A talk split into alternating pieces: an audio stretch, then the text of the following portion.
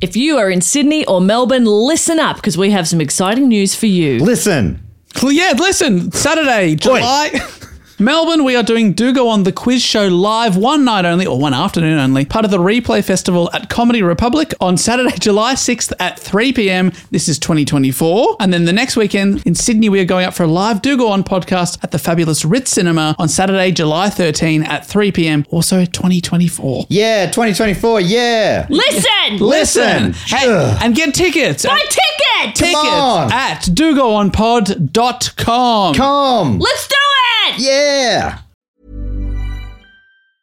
Hey, I'm Ryan Reynolds. Recently, I asked Mint Mobile's legal team if big wireless companies are allowed to raise prices due to inflation. They said yes. And then when I asked if raising prices technically violates those onerous two year contracts, they said, What the f are you talking about, you insane Hollywood ass? f- So to recap, we're cutting the price of Mint Unlimited from $30 a month to just $15 a month. Give it a try at mintmobile.com slash switch. $45 up front for three months plus taxes and fees. Promo rate for new customers for limited time. Unlimited more than 40 gigabytes per month. Slows. Full terms at mintmobile.com. I'm Sandra, and I'm just the professional your small business was looking for. But you didn't hire me because you didn't use LinkedIn jobs. LinkedIn has professionals you can't find anywhere else, including those who aren't actively looking for a new job but might be open to the perfect role, like me. In a given month, over 70% of LinkedIn users don't visit other leading job sites. So if you're not looking on LinkedIn, you'll miss out on great candidates like Sandra. Start hiring professionals like a professional. Post your free job on linkedin.com/spoken slash spoken today.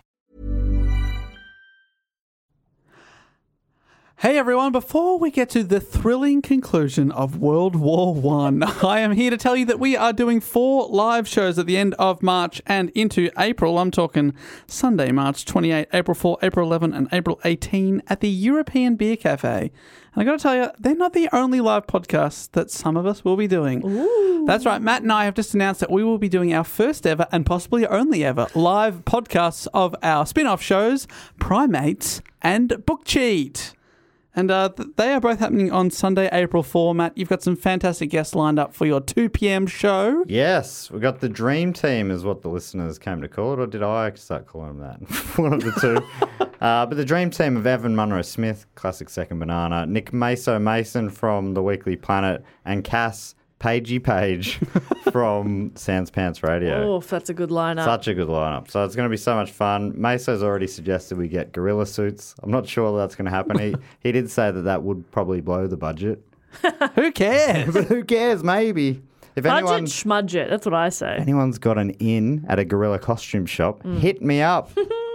Uh, and that's at 2 o'clock. Then at 4.15, I'll be doing a live book cheat. Guests to be confirmed, but we will be wearing uh, costumes made of ham, which is a uh, little reference to the Tequila Mockingbird episode. Anyway, and um, yeah, I'll be going through a, a book with some fantastic guests, people that you know and love well. And uh, yeah, so you can get tickets to those shows as well as our podcast at 8.30 that same night. And in between, Matt's doing his stand-up show, so you literally can see four shows of ours basically back to back with a couple of meal breaks in the middle. Oh my god, that's either a dream or a nightmare. I can't Come decide. with this on this dream nightmare.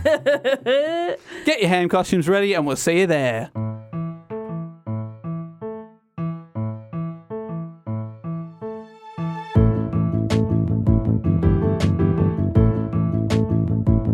Hello and welcome to another episode of Do Go On. My name is Dave Warnicky, and as always, I'm here with Jess Perkins and Matt Stewart. I'm Jess Perkins. Hello, I'm Matt Stewart.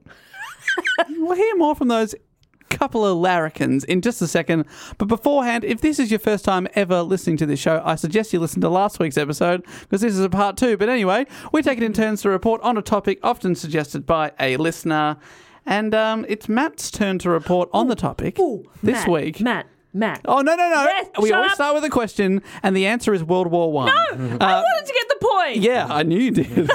so, Matt, what is your question? But to he didn't ask a question. He didn't ask a question. Damn it. Da- and I'm I asked locked a out. question. I'm locked The out. question is what is this week's episode part two of? Will I won? Correct. Fuck you, Dave. Honestly, if you're keeping score out there, which I know one of you is, um, half a point each. No. It'd be interesting to see because they're the judge. We fully leave that up to them. So whatever Yeah, they totally. say goes. Yeah, exactly. we never f- fact check their scoring. Yeah, no. um, yeah, so this is the part two. That's right. We finished last week with the US entering the war. So we got through a, a lot of stuff last week. Um, and really, from what I've read, the US entering was one of the massive turning points of the whole war. Yeah. Uh, and people, I, I asked people for uh, feedback over the, the last few days since the uh, first episode came out. And I think you're foolish for doing so. I, well, I d- I did feel that way, but nearly everyone was really positive, which was nice. Um, I've got a couple of little extra tips, and um, so I'm going to do a, a quick backtrack because someone mentioned this. I didn't uh, write their name down. Apologies for that, but I thought it was pretty interesting. But anyway, so to start this episode, I'm going to go right back to the start. Uh, in a way, I guess it helps recap how it all kicked off as well. Please tell me you're just going to do the whole We're thing. going now. again, F- filling in all the gaps I missed. no, but th- there was just one. Quite, I think it was a fun thing. If I definitely would have put it in if I knew about it.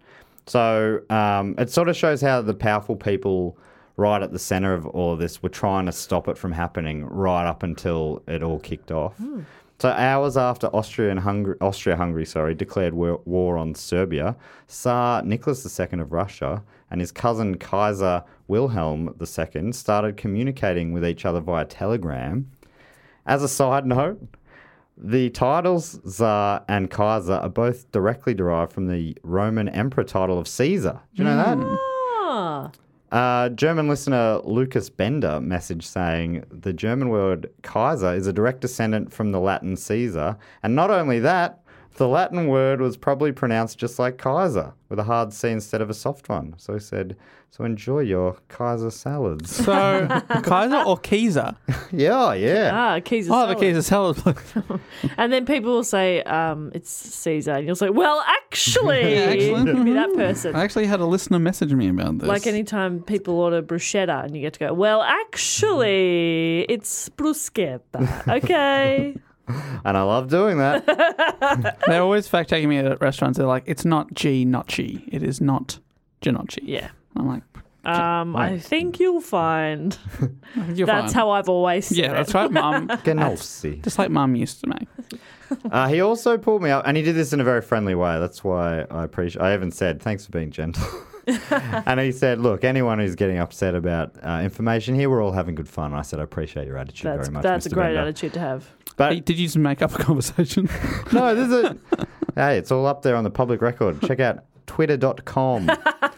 uh, but he also mentioned that uh, I, I did say king a few times for uh, brevity when talking about the Russian Tsar and the German Kaiser.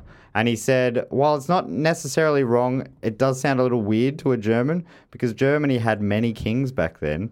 There was a king of Bavaria, king of Saxony, a king of all of those different territories. And the Kaiser was merely the boss king. so, right. sort of the, the king of kings or the ace of aces. Yeah, in a right. way. Okay, should we call him the Ace of Aces? So it's a from now bit on? confused. It's not necessarily wrong, but it's a bit confusing. Yeah, that's Cool, right. okay, that's really yeah. So I interesting. thought that was interesting because there was a lot of kingdoms and had relatively recently come together. Hmm. Is there also a Tsar of Tsars? Yes, Tsar of Tsars. I love Boss King though. Boss King's pretty. I mean, good. it's very cute that you're a king, but I'm kind of like the king of kings. Sorry. So you're going to need to sit down, okay? imagine being the king, but then like being outranked. Yeah. But I'm the king. But I'm the king. Uh huh. That's very cute. And we're very proud of you being a very good king. Now sit down. Sit down and someone's going to chop your head off.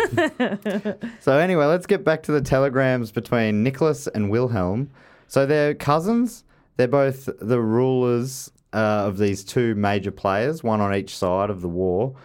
But they're close. They grew up together. They they would go away and on sailing vacations and wear each other's armies uniforms and stuff for fun, I guess, or I don't know. But anyway, so they signed off uh, each other's telegrams with uh, their sort of affectionate nicknames for each other, which you'll hear because I'm going to read some of these out. Um, Cuzzy Wuzzy. so the the following breakdown of the correspondence is taken from a Washington Post article written by Graham Allison from Harvard's Kennedy School. Uh, the exchange began in the very early morning of July 29th, just hours after Austria-Hungary declared war on Serbia uh, in retaliation for the Archduke Franz Ferdinand in Sarajevo and the assassination. Uh, time was short to find a diplomatic solution that would prevent a regional war from becoming a world war. So this is this was a telegram from Tsar Nicholas. He wrote, And they bo- and they wrote to each other in English as well because you know that was a, a common language, and their both of their grandmothers was Queen Victoria. That's Oh, of one course, their yeah. cousins, Uh, in quote, in this serious moment, I appeal to you to help me. An igno- ignoble war has been declared to a weak country, that's Serbia. The igden- ig- indignation in Russia, shared fully by me, is enormous. I foresee that very soon I shall be overwhelmed by the pressure forced upon me to be forced to take extreme measures which will lead to war. To try and avoid such a calamity as a European war, I beg you in the name of our old friendship to do what you can to stop your allies from going too far. Nicky. That's what he calls himself. Nikki. Nicky. Cute. It's sort of like you sort of you see he's it's uh, he's sort of putting on a bit of pressure on the friendship. Yeah. But also like, come on, you you know you're not silly enough to be the one that forces. Well, I know it's not you, but your Yeah. friends. Don't make your friends Yeah. do this silly war. Um, but even before this telegram arrived in Berlin, Kaiser Wilhelm sent his own message. So they sort of crisscrossed. Yeah, And this right. happened a lot in this conversation. They'd be replying to the last telegram and vice versa. Uh, part of uh, his telegram in the other direction wrote, the persons morally responsible for this dastardly murder should receive their deserved punishment. In this case, politics plays no part at all. On the other hand, I fully understand how difficult it is for you and your government to face the drift of your public opinion. Pretty sassy, right? Yeah, you've got a bit of, bit of a Mm, I know drift it's there. hard, you know. Oof, uh, facing Yeah. that. Yeah, it's hard being unpopular like you are. But then again, you know, I mean, I can't relate. I I have to be very clear. I'm not sympathetic, um, but empathetic. I'm an empath. I'm an empath. That must be tough. I don't know what it feels like, but it must be hard. Uh, it goes on, therefore, with regard to the hearty and tender friendship with, which binds both of us from long ago with firm ties, I'm exerting my utmost influence to induce the Austrians to deal straightly to arrive at a satisfactory understanding with you. I confidently hope that you will help me in my efforts to smooth over difficulties that may arise. Your very sincere and devoted friend and cousin, Willie. I'm just hoping it would be really yes. Willie and Nikki. So these are known as the Willy Nicky telegrams. Very cute. And there was a bunch. I don't know how many of them. Uh, just going through them now. They're probably not that interesting. I, and there'll be a link to read them all if you want to, yeah. dear listeners. But um, the point is, they're going backwards and forwards, and it gets a little tenser as it goes along. Right. And it, eventually, it's like a war breaks out, basically. But it seems like at the start there they're very much on the same page. Yeah, that's right. Like throughout, they're both trying to avoid the war. but Yeah. they're they're not going to be the one. They're sort of not. Neither of them are going to be the the you know the classic bigger man of going, hey, look, I'm pulling right back Yeah. because they they're in this position where they can't. So there was trouble because the uh, the Tsar, the Tsar, I don't know how to say that, but anyway, he, uh, the Russians were going to take a while to get their army going. And if they didn't get ready, knowing that a war might be coming, then they're left way behind and vice versa. But one, as soon as their army's mobilized, the Germans are like, well, that's sort of like an act of aggression. We see you Yeah, setting up, yeah, so yeah. we've got to be prepared. Yeah. So it was, um, it was like a bit of a, just like a vicious cycle. Sort of Yeah, thing. right. Jeez. But yeah, it was it was kind of sad because it, it all ended very badly. It ended b- very badly for both of these guys, as we'll hear. Oh, criticism. Bit of sizzle Are you there. telling me that over 100 years later, both of these people are no longer here? Hang on. Hey, look, I'm not going that far. Dave. What about uh, Queen Victoria? Don't tell me. And al- No, So not Queen Vicky. Grandma Um, Vicky. My Vicky, it's me, little Nikki. I'll read one more paragraph uh, from this article f- by Graham Allison, which uh, sort of just showed me how much they knew that the, no one involved really wanted it to happen. I mean, maybe some of the people involved in the arm, the respective armies did, but um, so right the the last bit of correspondent uh, correspondence, Germany's ambassador to St. Petersburg went in and handed the Russian foreign Sorry, minister, his name is St. Petersburg. the, sorry, the ambassador to St. Petersburg. Right. Sorry. So there's another guy called St. Petersburg. He's the ambassador Yes. for him. That's right. Sorry, sorry. It's So going to be the, a long report. amb- the ambassador went in, uh, German's ambassador. He's Yeah. in there in Russia. He handed the Russian foreign minister a declaration of war and then burst into tears. Oh. Isn't that hectic? Like, yeah. um, Wow. Um, Is he worried they would shoot the messenger? I, I well, I don't know. I guess he he was obviously, I assume, as the ambassador, he's probably living there. He probably quite likes Yeah. being in Germany and being like, I, I don't want this to happen. Um, or maybe he just knew how fucked up it was all about to get. Yeah.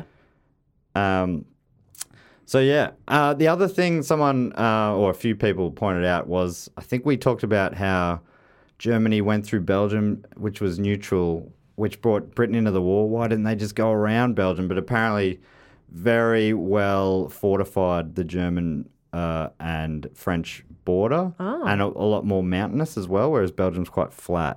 So that was So kind they of the were reason. lazy. It was a time saving Yeah. thing, but in the end, probably Probably should have just put on the hiking boots. yeah. to be fair, if there's a bit of a hill, I'm like, mm, Fuck it, I'll go drive. through Belgium. Fuck I'm it. gonna walk up a hill a bit. Mm. But do you, and you also remember the Schlieffen plan. They needed to knock over France quickly. So they Yes. couldn't afford this extra time. So they thought it was sort of the pragmatic decision to go, all right, we're going through a neutral territory. And they were like rolling the dice that Britain would look the I other think way. so. Go, They were really "Oh, hoping they wouldn't. Can't be bothered getting into a war. Uh, something else that I, I sort of hinted at but didn't quite go into uh, in the first part, which I thought I'd just run through a little bit. So just just because we talk about it as a world war, but really been focusing a lot on the the direct European ones. But I thought let's talk a bit about the British dominions. So obviously there were two sides in the war. Just to recap a bit, the Central Powers, which is the Austria-Hungary slash Germany and their ally side. I think I'm assuming they're called the Central Powers because of their position in Europe. They are the centre Yeah. compared to Russia and They're sort of France and everyone surrounded around on the either side. Yeah. side. Uh, and then you, you've got on the other side the triple entente of France, Russia, and Britain, and then their allies. And that side is also commonly referred to as the Allies. Um, I also went uh, want to go back and talk about the consequences of uh, one of the triple entente, Great Britain entering the war, because it brought in instantly brought in their dominions. They declared war on Germany on the 4th of August 1914. That automatically committed the rest of the empire to war. And, you know, th- this has been on the back of a few centuries of Britain going around and just stealing land and countries and whatever, you know, the Yeah, big colonizing the colonising. world. So uh, this meant the West Indies, New Zealand, Australia, British India, Canada, Newfoundland, parts of Africa, including the Union of South Africa, were all brought into the war basically without any say at all. Yeah, Well, the wow. Godfather calling upon you for a favour, Yeah. even though that, but the Godfather's already fucked up your country previously. Yeah. Wild. Um, Hey, uh, remember remember what I did for you? Huh? Huh? Well, now you got to repay the favour. you don't want Wait, to. But that well, that's the funny thing. Um, so the, over uh, three million soldiers and laborers from across the empire and Commonwealth served alongside the British Army in the First World War, according to the National Army Museum. And you say you assume that there would be sort of some they'd be going, I don't want to be drawn into this, but. It, According to the New Zealand government history website, quote, Britain could not have anticipated the enthusiasm with which its empire would embrace the war effort from the outset and its stoic commitment as the war dragged on. Nor could the British government have foreseen just how crucial a role some components of the empire, notably India and the Dominions, would play in the British Army's battles on the Western Front and elsewhere. Um, and then, so this is from the British National Army Museum website. It breaks down uh, some of the the work that different dominions and countries put in. So here's India. Soldiers from the Indian subcontinent, including India, Pakistan, and Bangladesh, fought in all the major wartime theaters. You just you don't hear about the Indian soldiers at all, but they put in so many soldiers. Um, yeah, it's funny. I guess because they're sort of all under the umbrella of the British Empire. Uh, I, you never really hear, apart from in Australia, uh, talk of Australian um, Yeah, but soldiers. that's either. what I was just thinking about. I mean, we've heard w- we study Australia's uh, involvement a lot heavy, uh, like in a much more heavy way. So that's what I was just thinking. I was like, well, yeah, I wouldn't I haven't thought about that, but we just haven't learnt about it because we're just as soon as you said Australia, I'm like, oh, there we are. Yeah. Oop, that's us. We're in Australia right now. It's exciting. But India, they uh, had uh, two infantry, two cavalry divisions uh, arriving in the Western Front by the end of 1914, and eventually 140,000 Whoa. uh, men saw service there. In 1915, Indian troops arrived in the Middle East, where they fought against the Ottoman Turks in Palestine and Mesopotamia, now Iraq. That same year, soldiers from the Indian Army fought alongside British, Australian, and New Zealand troops on the Gallipoli Peninsula. I didn't know there were Indian troops involved in No. Gallipoli. I mean, in my head, Gallipoli is basically Australia and New Zealand. Yeah. And then a couple of English guys sipping on tea and making bad decisions. Yeah, Pointing at exactly. stuff. That's, I think that's how I was taught it in school. Pretty much. I think that's what all the uh, the picture books Yeah. had. Yeah, They're having a, like a bite of a biscuit yeah, and a sip sip of tea going, go kill yourselves. yes. Go Jo- over there. Jolly good. Run at those bullets over there, please. Uh, don't know if that's quite accurate. I think but- it's pretty good though. it's close if it's not completely accurate. Yeah. Uh, the Indians also formed a large portion of the Allied forces occupying former enemy territory in East Africa, the Balkans, Asia Minor, and the Caucasus. That's almost definitely not how you say that. In total, 1.27 million Indians voluntarily served as combatants and laborers. Wow. Huge. Massive. Yeah. Um, the West Indies, there were around 15,000 West Indians enlisted, including 10,000 from Jamaica. Others came from Trinidad and Tobago, Barbados, the Bahamas, British Honduras, uh, Belize, Grenada, British Guyana, the Leeward Islands, St. Lucia, and St. Vincent. Uh, although a few served in regular British Army units, most men in the Caribbean served in the West Indian Regiment and the British West Indies Regiment, uh, serving in France, Italy, Africa, and the Middle East. Again, I mean, I should also say that I don't know much about the World War in general, but nearly everything that I've read is I've been like, whoa, Yeah. really? uh, uh, Africa. This is still from uh, that same uh, w- uh, British National Army Museum website I was talking about. Uh, African troops played a key role in containing the Germans in East Africa and defeating them in West Africa. Europeans and Indians struggled in the harsh African climate, but the local inhabitants had the skills to survive and prosper, which is hardly surprising. Um, by November 1918, the British Army in East Africa was mainly composed of African soldiers. The units involved were the West African Frontier Force, drawn from Nigeria, the Gold Coast, or now Ghana, and Sierra Leone. not not Gold Coast and Queensland. I was That's like, oh, enough. big Yeah, world. Service Paradise. uh, Yeah, Batman went up from Movie World. You know. Uh, they also uh, had recruits from Kenya, Uganda, and Malawi. Uh, at least 180,000 Africans also served in the Carrier Corps in East Africa and provided logistic support to troops at the front. So just yeah, um, Wow. uh, just amazing numbers. Um, this I found interesting and a bit. I mean, sort of str- you know different time stuff, but a lot of this is uh, a bit fucked. But uh, in South Africa, over 60,000 labourers came from South Africa. Black South Africans were restricted to a logistical role because the South African government feared arming them. Around 25,000 black Sa- South Africans were also recruited to the South African Native Labour contingent that served on the Western Front in 1916 and 1917. So they, bas- yeah, amazing. So I, I, they're either fearing like revolt or Yeah. which I mean says something. Don't if you if if your army's not gonna fight for you, Yeah. You've got some other issues to maybe sort out first. Uh, in 1915, an ex- expeditionary force of 67,000 white South African troops invaded German Southwest Africa, Namibia. Many of these soldiers later fought in East Africa as well. White South African units were also sent to the Western Front on the 14th of July 1916. The 1st South African Brigade uh, entered Delville Wood on the Somme. After six days of vicious fighting in hellish conditions, around only around 750 officers and men remained unharmed. That was out, out of about just over 3,000, but That's huge it's a big numbers. Yeah. proportion of, of Yeah. them went down.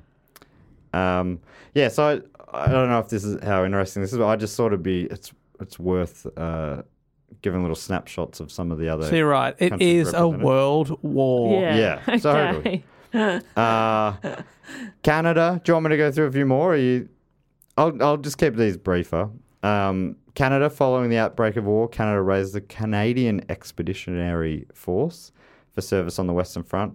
From 1915, it fought in the uh, most of the major battles, winning renown at the Second Battle of Ypres in 1915, uh, on the Somme in 1916, at Vimy Ridge in 1917, and at Parshendale in 1917.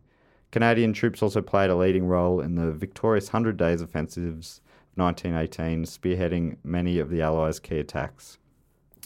Uh, they lost over 60,000 men killed during the war, nearly 10% of the 620,000 Canadians who enlisted. Wow. Uh, Newfoundland. I didn't know. I'd never heard of Newfoundland. Oh, I knew it, but I didn't know where it was. But apparently, this is now part of Canada. Yeah. But only since 1949. At, at this time, it was its own separate um, space under the British Empire. They fought at Gallipoli as well, uh, but were almost wiped out in battles at Beaumont Hamel and the Somme.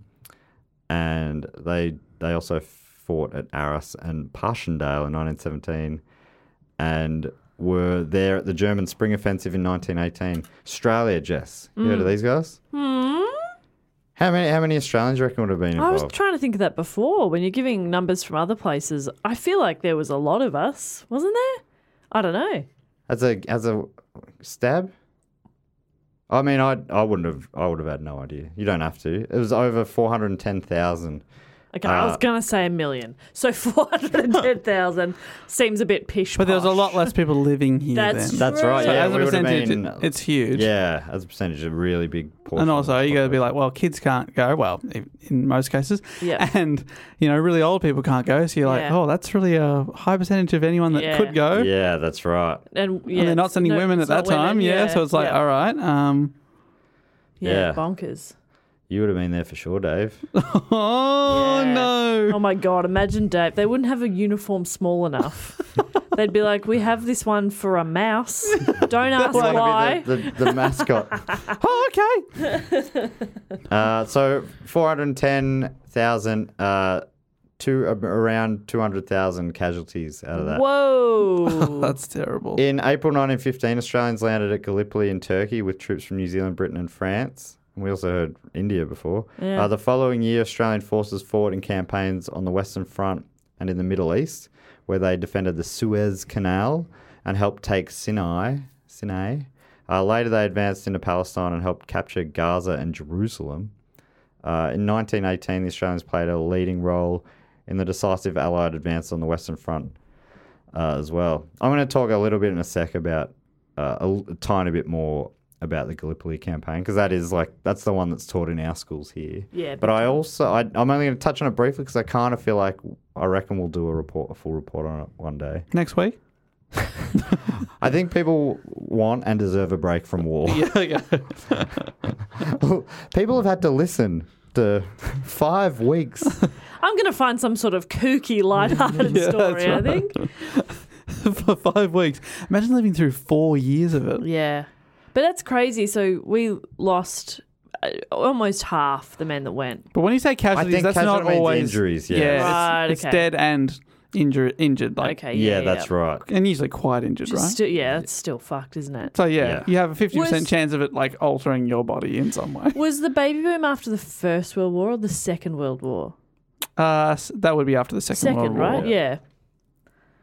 Uh, and then uh, New Zealand was the last one I'll touch on here. Following the outbreak of war, New Zealand forces helped Australia capture Germany's colonies in the Pacific. Almost 100,000 New Zealanders also served overseas in the New Zealand Expeditionary Force, including 2,700 Māori and Pacific Islanders.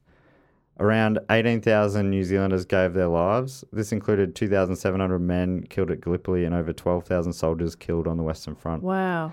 So that's like a one in five people aren't coming home at all. Yeah. That's nuts. Um, as was the case with the Australian and Canadian comrades, the experience of fighting together f- away from home helped the New Zealand soldiers forge a distinct national identity. They talk about that a bit with Australia.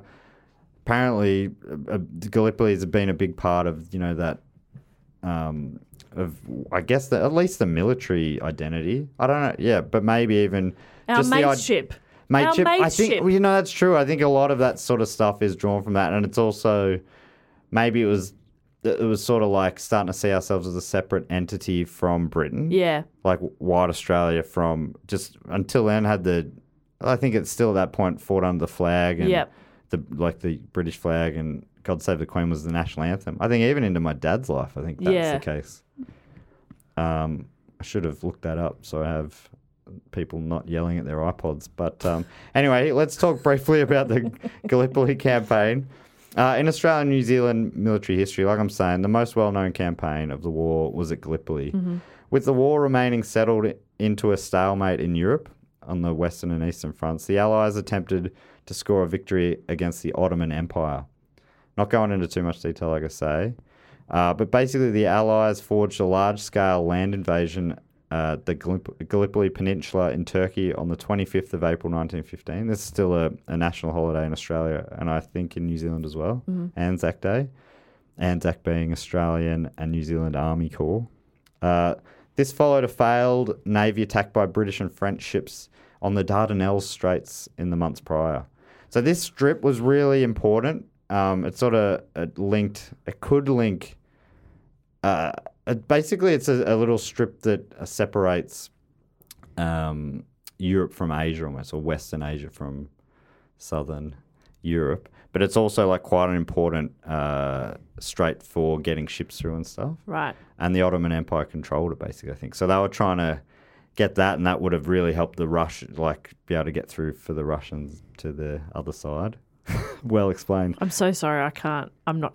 You're looking at us almost for help, and I can't help. No, I know. I I shouldn't. It's have like a started little trying to back explain. door that they could go up and then like, r- right? little chuff. little chop. you go up the back and then you could like supply stuff and then be like, oh, hello, Germany, we're down here as well. It would have, yeah, Yeah, it would have yeah, just yeah. been a, it would have helped immensely. So Yeah. Uh, apparently, it was on the list of possible. Uh, Britain was looking at trying to take it from before the war, but it was seen as too difficult. Uh, and then into the war, they're like, oh, maybe we'll have a crack at it. And it Hey, we turned got a out- lot of people here that are willing to l- risk their lives. Yeah. Turned out, uh, and because of mistakes and whatever, the invasion was a dismal failure. And after months of fighting without any gains, or very little gains anyway, in December the Allies began a full retreat, having suffered 250,000 casualties, including 46,000 dead. And on the other, on the Turkish side, the campaign also cost an estimated 250,000 casualties, with 65,000 killed. So a lot of people died. I mean, that's the whole war, right? But a lot of people died without any gains.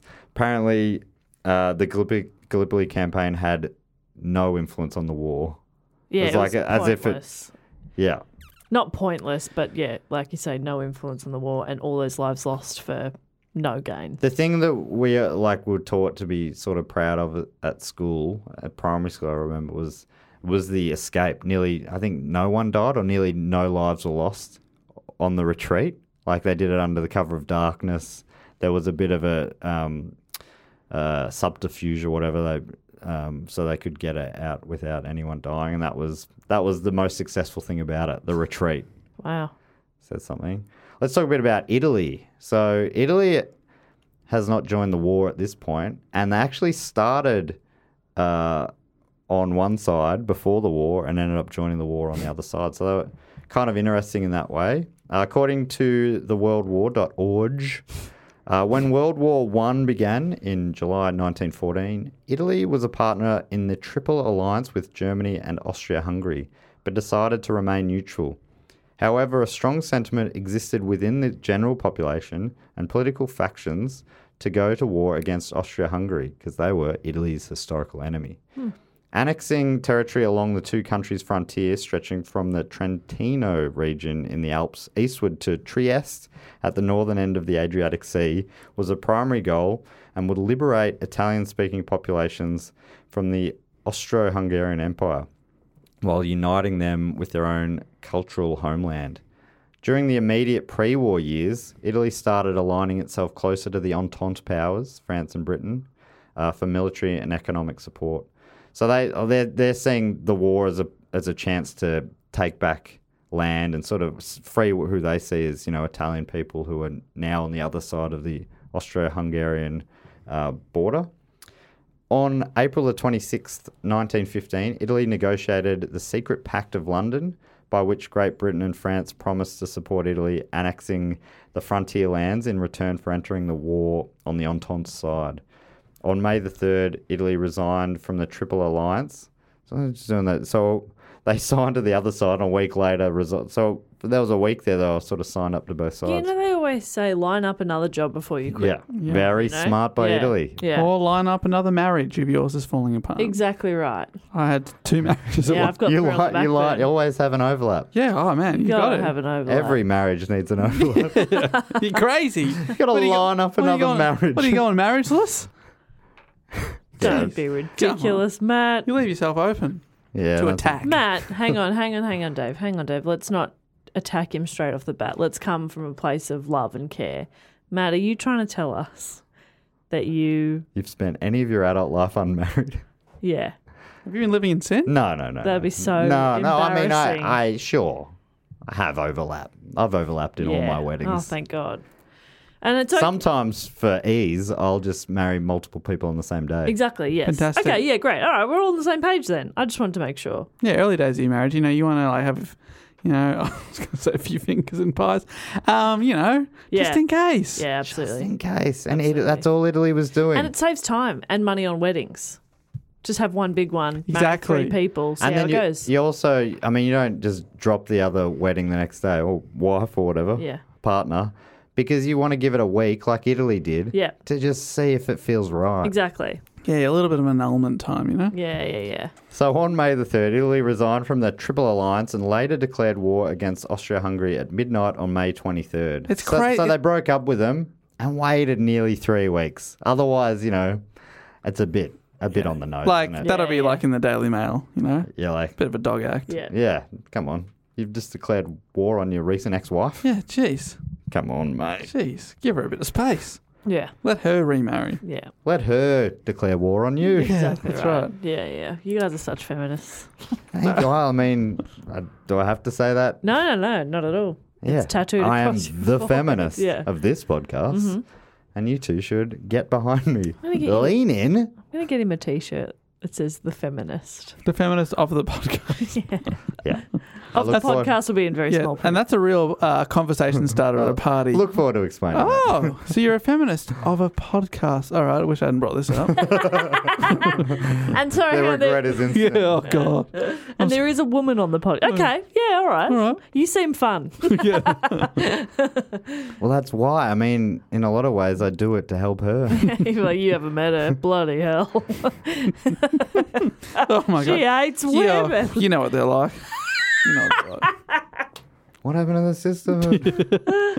so, so Italy's declared war on Austria-Hungary, midnight, May 23rd. History.com continues. British-led forces also combated the Ottoman Turks in Egypt and Mesopotamia, while in northern Italy, Austrian and Italian troops faced off in a series of 12 battles along the Isonzo River, located on the border between the two nations. So that was like that, that was a that's something I'd not heard of, but yeah, Austria, Hungary, and Italy were really fighting over territory along this strip. Twelve battles. Um, the first battle of the I- Isonzo took place in the late spring of 1915, soon after Italy's entrance into the war on the Allied side. In the twelfth battle of the Isonzo, also known as the Battle of Caporetto, in October 1917, German reinforcements helped Austria-Hungary win a decisive victory. Uh, after Caporetto, Italy's allies jumped in to offer increased assistance, British and French, and then Americans, which it seems like there's a bunch of times where it's like they go, and American troops came in, and that really helped. Thousands of American troops Right. came in, fresh troops. Yeah. Uh, but yeah, th- th- so that helped in their case. But 12 different battles, and it wasn't like one keeps winning. It was like switching. There were three, of the- three or four of the battles were kind of too close to call. Wow. It was a real hot contested series. Wow. Uh, I'm going to talk a bit about another. Th- I mean, like, I sh- don't need to preempt all of these because they're all things I haven't heard of before. But this is the Sykes Picot or Picot Agreement. Have you heard of this? No. No. So on May the 16th, 1916, Britain and France, se- there's a lot of secret signings. Britain and France secretly signed the Sykes-Picot Agreement under the assumption that the, quote, sick old man of Europe, the Ottoman Empire, was coming to an end. And Britain and France, they met to decide how they would basically cut up the Middle East and take bits and pieces for themselves. It's Right. real gross stuff. Ah, the Brits and the French. Very good at that. Have a bit of this. Uh, the third member of the Triple Entente, Russia, was also in attendance, though it had already been agreed in the March 1915 Constantinople Agreement to give Russia Constantinople, now Istanbul, was Constantinople, and the areas around it.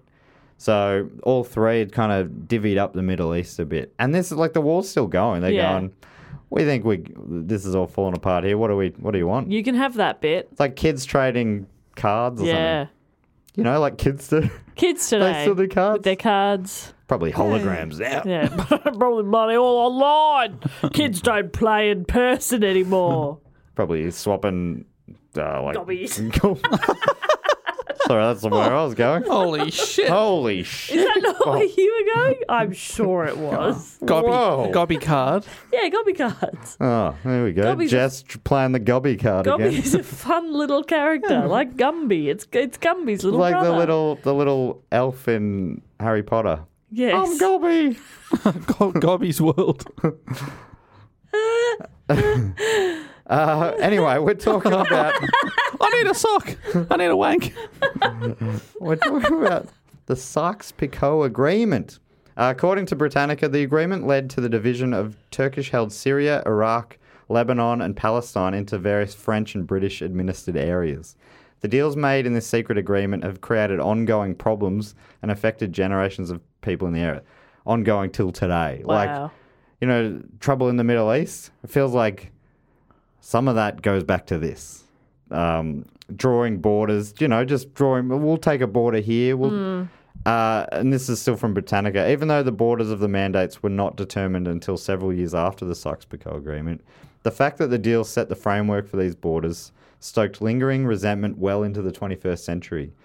Pan-Arabists opposed splitting up m- the mostly Arab-populated territories into separate countries, which they considered to be little more than imperialist impositions kind of hard to argue with that, even though I don't know more than what I'm telling you. Uh, moreover, the borders split up other contiguous populations like the Kurds and the Druze and left them as minority populations in several countries, depriving their communities of self determination altogether. Imagine you like you've got communities in this area and they're drawing lines crisscrossing through it. You're like, ah, but Yeah. now we're minorities in these four new countries. Yeah. Yeah, what a. It's just like no. It just feels like no foresight or understanding on how people work. Just- they're, they're- it's like they're playing a board game. Yeah, it feels so weirdly entitled. Like we know, be- we know what's best. Obviously, I'll take this. I'll make my own little border Yeah, here. I wonder if that's what they, they were even thinking. This is good for them, or they just weren't thinking about that at all. yeah. Yeah. So that was that was something. Uh, here's another wild thing that I didn't know happened during World War One: the Russian Revolution. Uh, again, like there's so many things in here that could be their own reports. But anyway, so relatively briefly, according to the worldwar.org, on April the 16th, 1917, having travelled on a sealed train from Switzerland, Vladimir Lenin, never heard of him, returns to Petrograd or St. Petersburg after a decade of exile to personally lead the Russian Revolution the Russian Revolution's a big old topic. It's actually, it sounds like it's sort of two revolutions in the same year. I'm not going to go into that too much, but potentially we'll do this. I mean, I just can't. It will, honestly, I could, I you could know. talk about it for an Yeah. hour and scratch the surface of it. Yeah. So I'm going to go through it very briefly. From 1914 to 1916, Russia's army mounted several offensives on World War One's Eastern Front. Uh, you know, we talked about last week. Uh, this is the Eastern Front was basically the, the French and German border, whereas the Russian was German and uh, sorry, the Eastern Front was the German and Russian Yeah, so line. the Western Front is the Did I French say one. that the wrong way around? I think No. you said Eastern twice. Good. so the Western Front is the French side, Eastern Front is the Russian side. Isn't it good that I came in and go, I'll help simplify this by making it way more baffling? Wait, there's two Eastern Fronts on each side of the country? Well, if you keep going east. yeah, Go east far enough. Yeah, that's right. Uh, so this is this is uh, from history.com. Defeat on the battlefield combined with economic instability and the scarcity of food and other essentials led the mounting discontent among the bulk of Russia's population, especially the poverty-stricken workers and peasants. This increased hostility uh, and uh, sorry, this increased hostility was directed toward the imperial regime of Tsar Nicholas II, Nikki, and his unpopular German-born wife Alexandra. Uh, Russia's simmering instability exploded in the Russian Revolution of 1917, spearheaded by that man, Vladimir Lenin, and the Bolsheviks, which ended Tsarist rule and brought a halt to Russian participation in World War One. So they had they were still fighting in the World War, uh, but they were doing it real tough. The uh, revolution occurs, and the new leaders go, "We're not in this war anymore." Russia reached an armistice with the Central Powers in early December 1917, freeing German troops to face the remaining Allies on the Western Front. So this is this is a big shot in the arm for the Germans. and they can fight in one s- one spot basically. Uh, Yeah, that's right. So this this uh, two front war. I mean, there's fronts all over the coun- Yeah, over but- the world now, but the main European ones, they're they're able to take away a bunch of troops they were using against the Russians. Uh, what happened to Nicholas? I was saying before, it did not end well for Nikki. Nikki and Willie. It, it was definitely worse for Nikki than Willie. Uh, Nicholas and his family were held prisoner until the following year, when at the age of 50, the last Tsar of Russia, Nicholas II, was executed with his wife and daughters on the 17th of July 1918, and some of his servants as well. The photos, it looks like it's, a, it's like a little homestead in, the- in the stick somewhere and uh, they were taken out there, taken down in the basement, read their the rights, whatever, and killed brutally, murdered. Wow. Uh, according to Britannica, in a slightly you know all good things come to an end, but in a slightly more positive note, according to Britannica, on August the twentieth, two thousand, the Russian Orthodox Church canonized the emperor, the emperor. And his family, designating them passion bearers, the lowest rank of sainthood, but a sainthood nonetheless Okay. because of the piety they had shown during their final days. Passion bearers. Passion bearers. Sounds like a delicious drink. It Yeah, does yum. sound nice, doesn't it? what are you guys having? You want a passion bear? Passion bearer, PB, please. What flavour? Uh, phew, I'll go with passion fruit. Interesting. I'm going to get a berry. Okay. Matt, I know you. Watermelon. Plain. Oh, delicious plain. uh, so, they, so they were executed because they've, you know, they that was all official under the new regime. Uh, and it wasn't until October the 1st, 2008, when Russia's Supreme Court ruled that the executions were acts of unfounded re- repression and granted the family full rehabilitation. Obviously, too little, too late in terms of and their uh, lives, but resurrection, I assume. Yeah, and, and full resurrection. And uh, sorry. Sorry about that. Oh, sorry. yeah, so that's uh, Wow. hectic. Yeah. Uh, yeah, poor old Nikki. There's a whole other story that I wanted to talk about, and now I'm, I feel like I'm going to do it briefly. Um, but he, the uh, the British were going to his cousin in, in uh, King, it's Henry V, right? In Britain was going to. They were very close as well. George. Nicholas, oh George, sorry. And uh, he was he was going to give them sanctity or whatever over in Britain, but then that was going to be a bit on the nose, and they were nervous about that. So uh, still not known if it was King George or the Parliament, but probably King George sort of reneged on it, which meant that Oh, they You know, stayed behind and got stay executed. behind and got executed. Yeah. So that's uh, pretty full on. Uh, so let's talk China, biggest country in the world. Mm-hmm. Uh, they so to this point, China had remained neutral in the war, according to the Smithsonian. Because I, I just it was only today that I'm like, what was China's role? They obviously they must have been involved somehow, but I just there was no real mention of them, so I had to s- hunt it out a little bit more. I found this seemingly good article on the Smithsonian, which I'm going to quote from here. Under the rule of the Qing dynasty, China was the most powerful nation in the East for nearly three centuries. But losing the first Sino Japanese war to Japan in 1895 put an end to that. You reckon I'm saying that? right? Sino? S I N O. Sino? Sino? Sino Japanese War. Uh, the Chinese people suffered political chaos, economic weakness, and social mis- misery, writes histori- uh, historian Professor Xu uh, in his book Strangers on the Western Front. He goes on, but this was also a period of excitement, hope, high expectations, optimism, and new dreams, because China believed it could use the war as a way to reshape the geopolitical balance of power and attain equality with European nations. There was only one problem. At first, none of the Allies wanted China to join the fight with them, interestingly.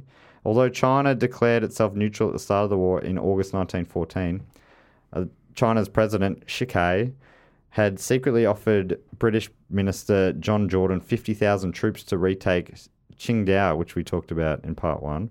Jordan refused the offer, but Japan would soon use its own armed forces to oust the Germans from the city, and they remained there throughout the war. So Japan was sort of in this, what was a Chinese territory, Japan is sort of there now.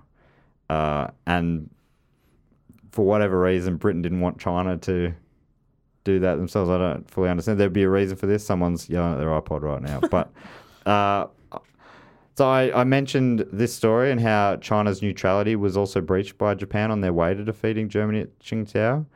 Well, according to history.com, that to rub salt into the wound, that January Japan presented China with the so-called 21 demands. And these included the extension of direct Japanese control over most of Shantung, southern Manchuria, and eastern Inner Mongolia, and the seizure of more territory, including islands in the South Pacific controlled by Germany. So Japan's really, at this point, you know, lording it over them a bit. Uh, back to the Smithsonian article. By February 1916, with men dying in huge numbers in Europe, Jordan came. Jordan, this is the British minister, came around to the idea of Chinese aid as they're losing thousands and thousands. Yeah, actually, of that'd be troops. great. Like you've got, got guys who could send in. Maybe we'll. Maybe that. You know what? You know what? What I said. All right. Why not? I'm You know, willing, I'll why give you a not? Oh, go. I'll give you a go. I'll give you a go. I'll give you a go. I'm not desperate. Trial period. Yeah, I'll give you a go. Yeah. All right, you've got three weeks. Yeah. Uh, so, but th- there was a stipulation: China could join with the Entente, provided that Japan and the other allies accepted her as a partner. China is a woman. China is a woman in this article. Uh, as a feminist, I stand by Uh, that. Me too. hmm. China can be woman. So, Can't give me woman too. Yes. so Japan uh, refused to allow Chinese soldiers to fight. They wanted, uh, hoping to remain the powerhouse in the east. So Japan's like, nah, China can't be involved in the war. If China couldn't fight directly, their president Shikai's uh, advisors decided the next best option was a secret show of support towards the Allies. They seem really keen to be involved in the war. I would sort of be going, do you, do you guys want me? No. All anything? right. hey, I'm down to the off it. bar. Do you want to Yeah. drink? Totally, Nothing? 100%. Hey, let's all note that I offered. yeah, and then when pe- when they're like, no, thank you, I'd be like, oh, thank God Oh for my that. god! But They, they want are- to seat at ta- they want to seat at the table. They want to be they want to be back on the world stage. They were a big power for cent. Like I think where we've lived through this tiny blip when China wasn't the big world power. I think through so much of history they have been, and you know it's it's it's there again now. Mm. and She- she's there again now. Yeah, she is. very good. Um, Very good. you were making a Matt. joke about President Xi. Yes. Yeah.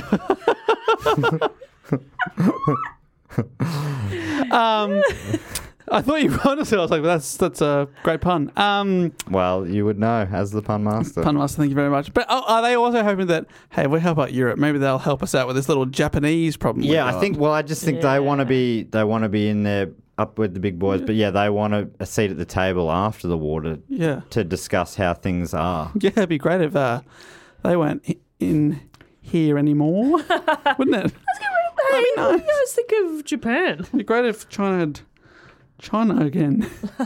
So they, I mean, I, and I'm t- I'm talking very naively about all this. I'm basing all this off this one article. There, I'm sure there's other sides like the Japanese would be like, no, we had rights to certain things or whatever, you know. Of course.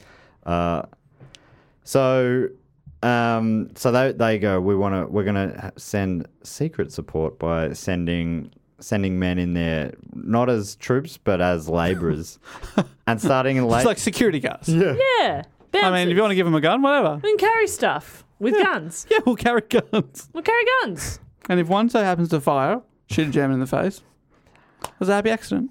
I'm just gonna start shooting my gun in this direction, and if any of the enemy sent you know walks into that stream of bullets, then that's on So them. be it. So, starting in late 1916, China began shipping out thousands of men to Britain, France, and Russia. Those laborers would repair tanks, assemble shells, transport supplies and munitions, and help to literally reshape the war's battle sites. I read I, somewhere else in this article, they were like, a lot of the trenches were dug by Chinese men. Cool. I did not know that. I did not know that. If true, did not uh, check against another source at all. So, uh, since China was officially this, but still, for, I mean, this is a, the Smithsonian's pretty legit. Yeah. yeah. Um, since China was officially neutral, commercial businesses were formed to pro- provide the labor. So you know, it's like no, they're not fi- they're not fighting for us. We're they're, we're just paying them for their work. But then the United States' entrance into World War One shifted the political dynamics of the Allies, with U.S. officials supporting China's cause with an eye towards the war's end. Uh, China's position became more fraught when Germany announced its strategy of unrestricted submarine warfare, as we discussed in part one. Submarines. the U-boats that So stupid. that ended up kind of bringing the Americans into the war. The underwater blimps, Yeah, that's right. Fucking dumb. zeppelins of the Oh. sea. Anything with a periscope is stupid. Well, uh, one, one of the one of the attacks of these U-boats uh, killed more than 500 Chinese laborers aboard the French ship Athos in February of 1917. Finally, encouraged by the US and believing it was the only sure way to be considered in the eventual peace agreements, China declared war on Germany on August 14th, 1917. and though little change in the support they provided since they had already been sending labourers, uh, but they were now officially in the war. Hmm. Millions of people have lost weight with personalized plans from Noom, like Evan, who can't stand salads and still lost 50 pounds. Salads, generally, for most people, are the easy button, right? For me, that wasn't an option. I never really was a salad guy. That's just not who I am. But Noom worked for me. Get your personalized plan today at Noom.com. Real Noom user compensated to provide their story. In four weeks, the typical Noom user can expect to lose one to two pounds per week. Individual results may vary. This podcast is brought to you by Squarespace, the all in one website platform for entrepreneurs to stand out and succeed online. Whether it's your first ever website or your business is expanding, growing, getting bigger, it all means the same thing. Squarespace makes it easy to create a beautiful website and engage with your audience. And if you're worried about, like, well, I don't know how to write stuff for a website to make myself look good, well, you can get help with the written content for your website with Squarespace AI. You can generate instant, personalized results that highlight your brand identity. You can explain what your site's about, choose your tone, enter what you need, and bang! You got some short and long form text, baby. So Squarespace AI makes it easy to go live, stand out, and succeed online. I'm so glad you had that bit because I thought it was pronounced Squarespace AI. anyway, sell exclusive content on your site by adding a paywall to sell memberships or courses or sell files your customers can download. I don't know if I'm hitting all these words as intended, like PDFs, musics, or ebooks. I would love to buy Matt's ebook. I'd like to buy Matt's course, and you you can do that. Squarespace has the tools you need to create and sell your own online course. Be more like Matt. Oh, 101. Wow, how many? One does it go to one hundred two? It goes all the way to 102. You can customize everything with next generation editing technology. You can create engaging lessons your audience will love, and then set the price. You can charge a one time fee or sell subscriptions. Matt, how much is it to be more like Matt one hundred one? or 3 mil. Wow, Wow, p- p- like per month or? Yeah, USD. awesome. Head to squarespace.com slash do go on for a free trial and to save 10% off your first purchase of a website or domain. Squarespace.com slash do go on. All right. So now, have you heard of this? Uh, President Woodrow Wilson's 14 point plan. yeah, I have. Yep. You've found the plan? Uh, big fan of the plan, especially number eight, is it? Yes, that's everyone's favorite. Yeah, number eight's pretty good, right? Yeah, yeah, yeah. I agree with Bit that of a one. fan of six as well. like six. to be honest. Not, I thought three.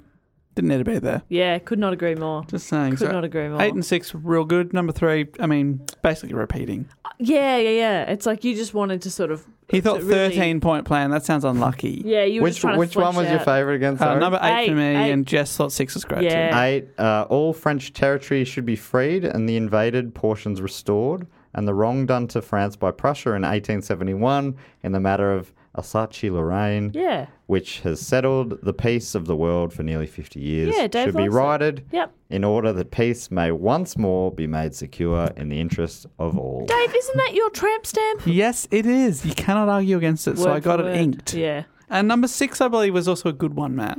Uh, that's a longer one, but okay. Maybe Uh, a summary there. Yeah, I'll give, give you the top part. The evacuation of all Russian territory and such a settlement of all questions affecting Russia as will secure the best and freest cooperation of the other nations of the world in obtaining for her an unhampered and unembarrassed opportunity for the independent determination of her own political development and national policy. Wow, this is a real run on Bit sentence. of isn't it? feminism, we love that. Yeah. Oh, countries used to be women. So number six is Bring my it back. favorite because I don't understand a word of it. But I think it's basically going, yeah, let Russia go back to how it was. let Russia be Pre-war. Russia. Because in Let Russia be Russia. big, when Russia pulled out, uh, had the armistice with Germany, they had to- they gave concessions obviously because they were pulling out, Mm-hmm. basically not quite surrendering. The armistice is somewhere between. It's just like them agreeing to stop fighting, but the the country who's going and going, can we sign an armistice? They normally come off second best. Hmm. Anyway, haven't Number even- three was the one we I disagree with.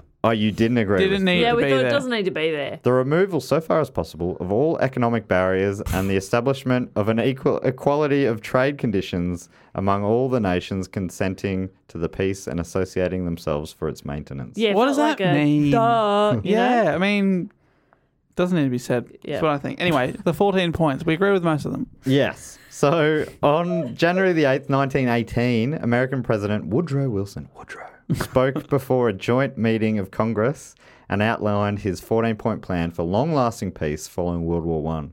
He was a he was an idealist. He he thought the world could live in peace and you Oh, just got to follow my Woodrow. 14-point plan.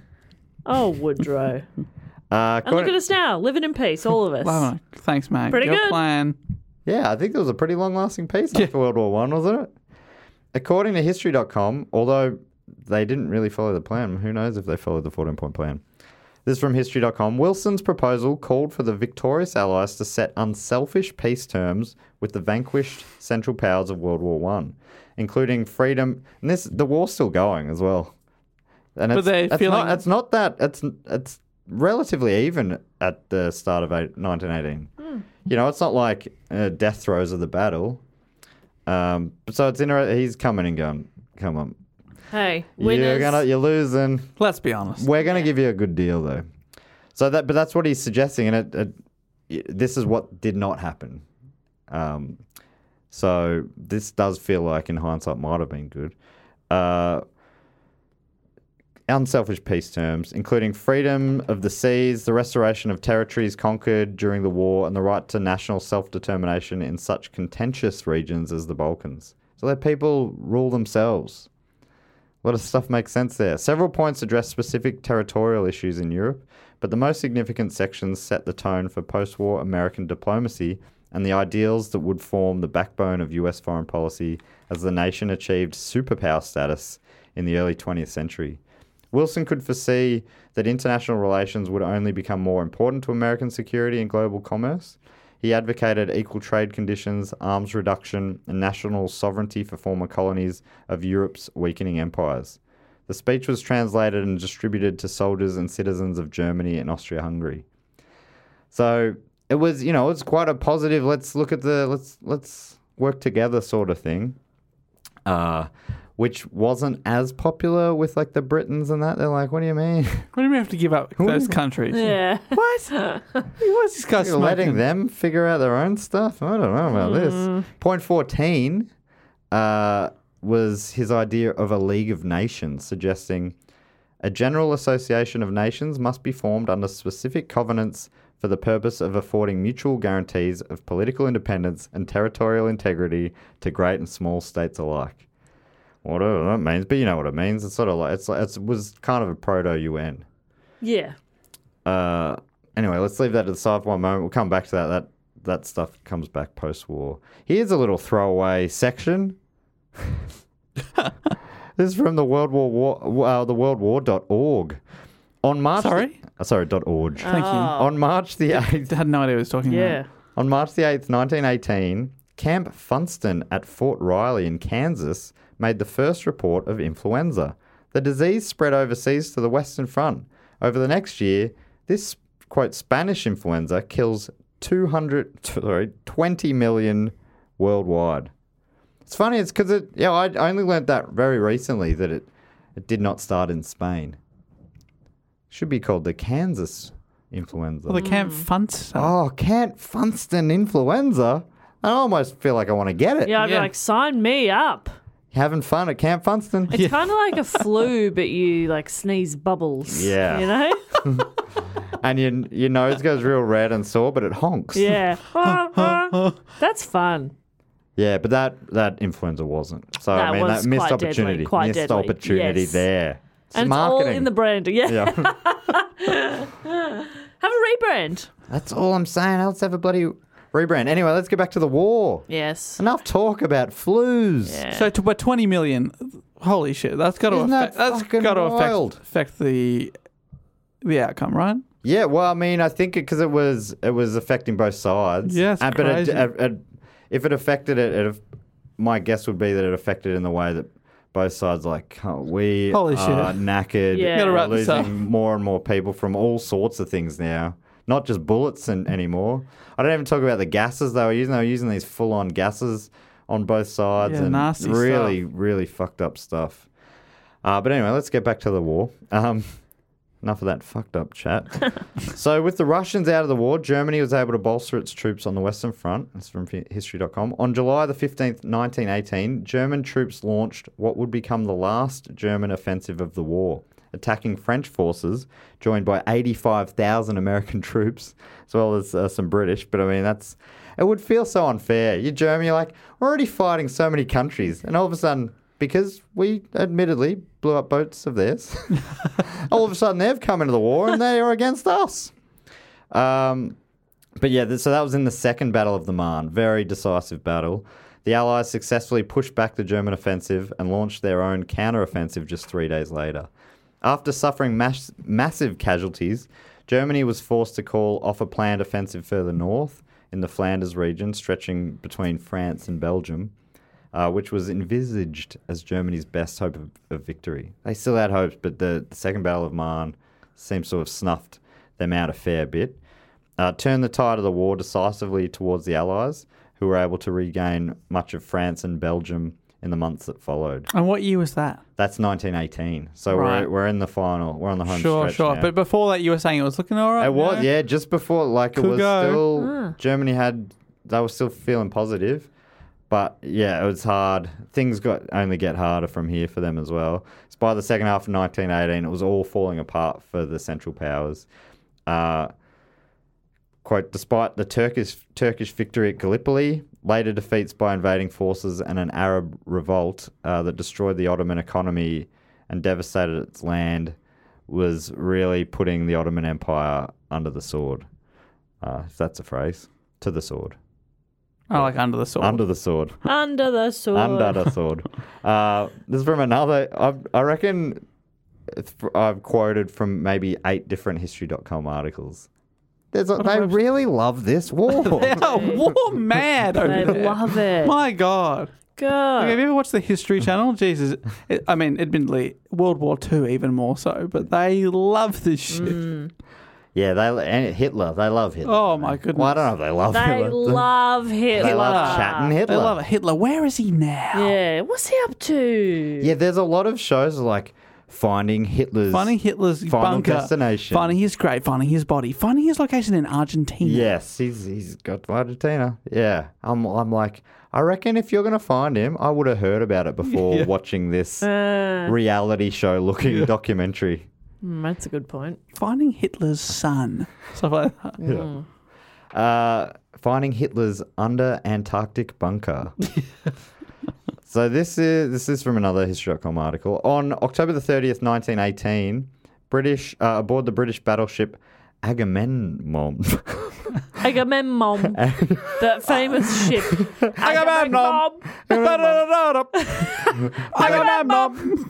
Freddie Yeah, Mercury Freddie- named that one, he- actually. He quotes, he, he quotes that in a few of his songs. Agamemnon. Battleship Ag- Agamemnon. All right, I think what you said was better. Uh, Agamemnon. so that was anchored in the port of Mudros in the Aegean islands of Lemnos. Representatives of Great Britain and the Ottoman Empire signed an armistice treaty marking the end of Ottoman participation in the First World War. By its terms, Turkey had to open the Dardanelles, which we were talking about before, very important little strip of water, Little back door. little back door, little, Little choof. chuff. And Wet chuff. Tiny Truff. So they had to open up the Dardanelles and the Bosporus Straits to Allied warships. So you know, this is a, another tough thing for the Central Powers to cop there. Uh, and it also they also had to open their forts to military occupation.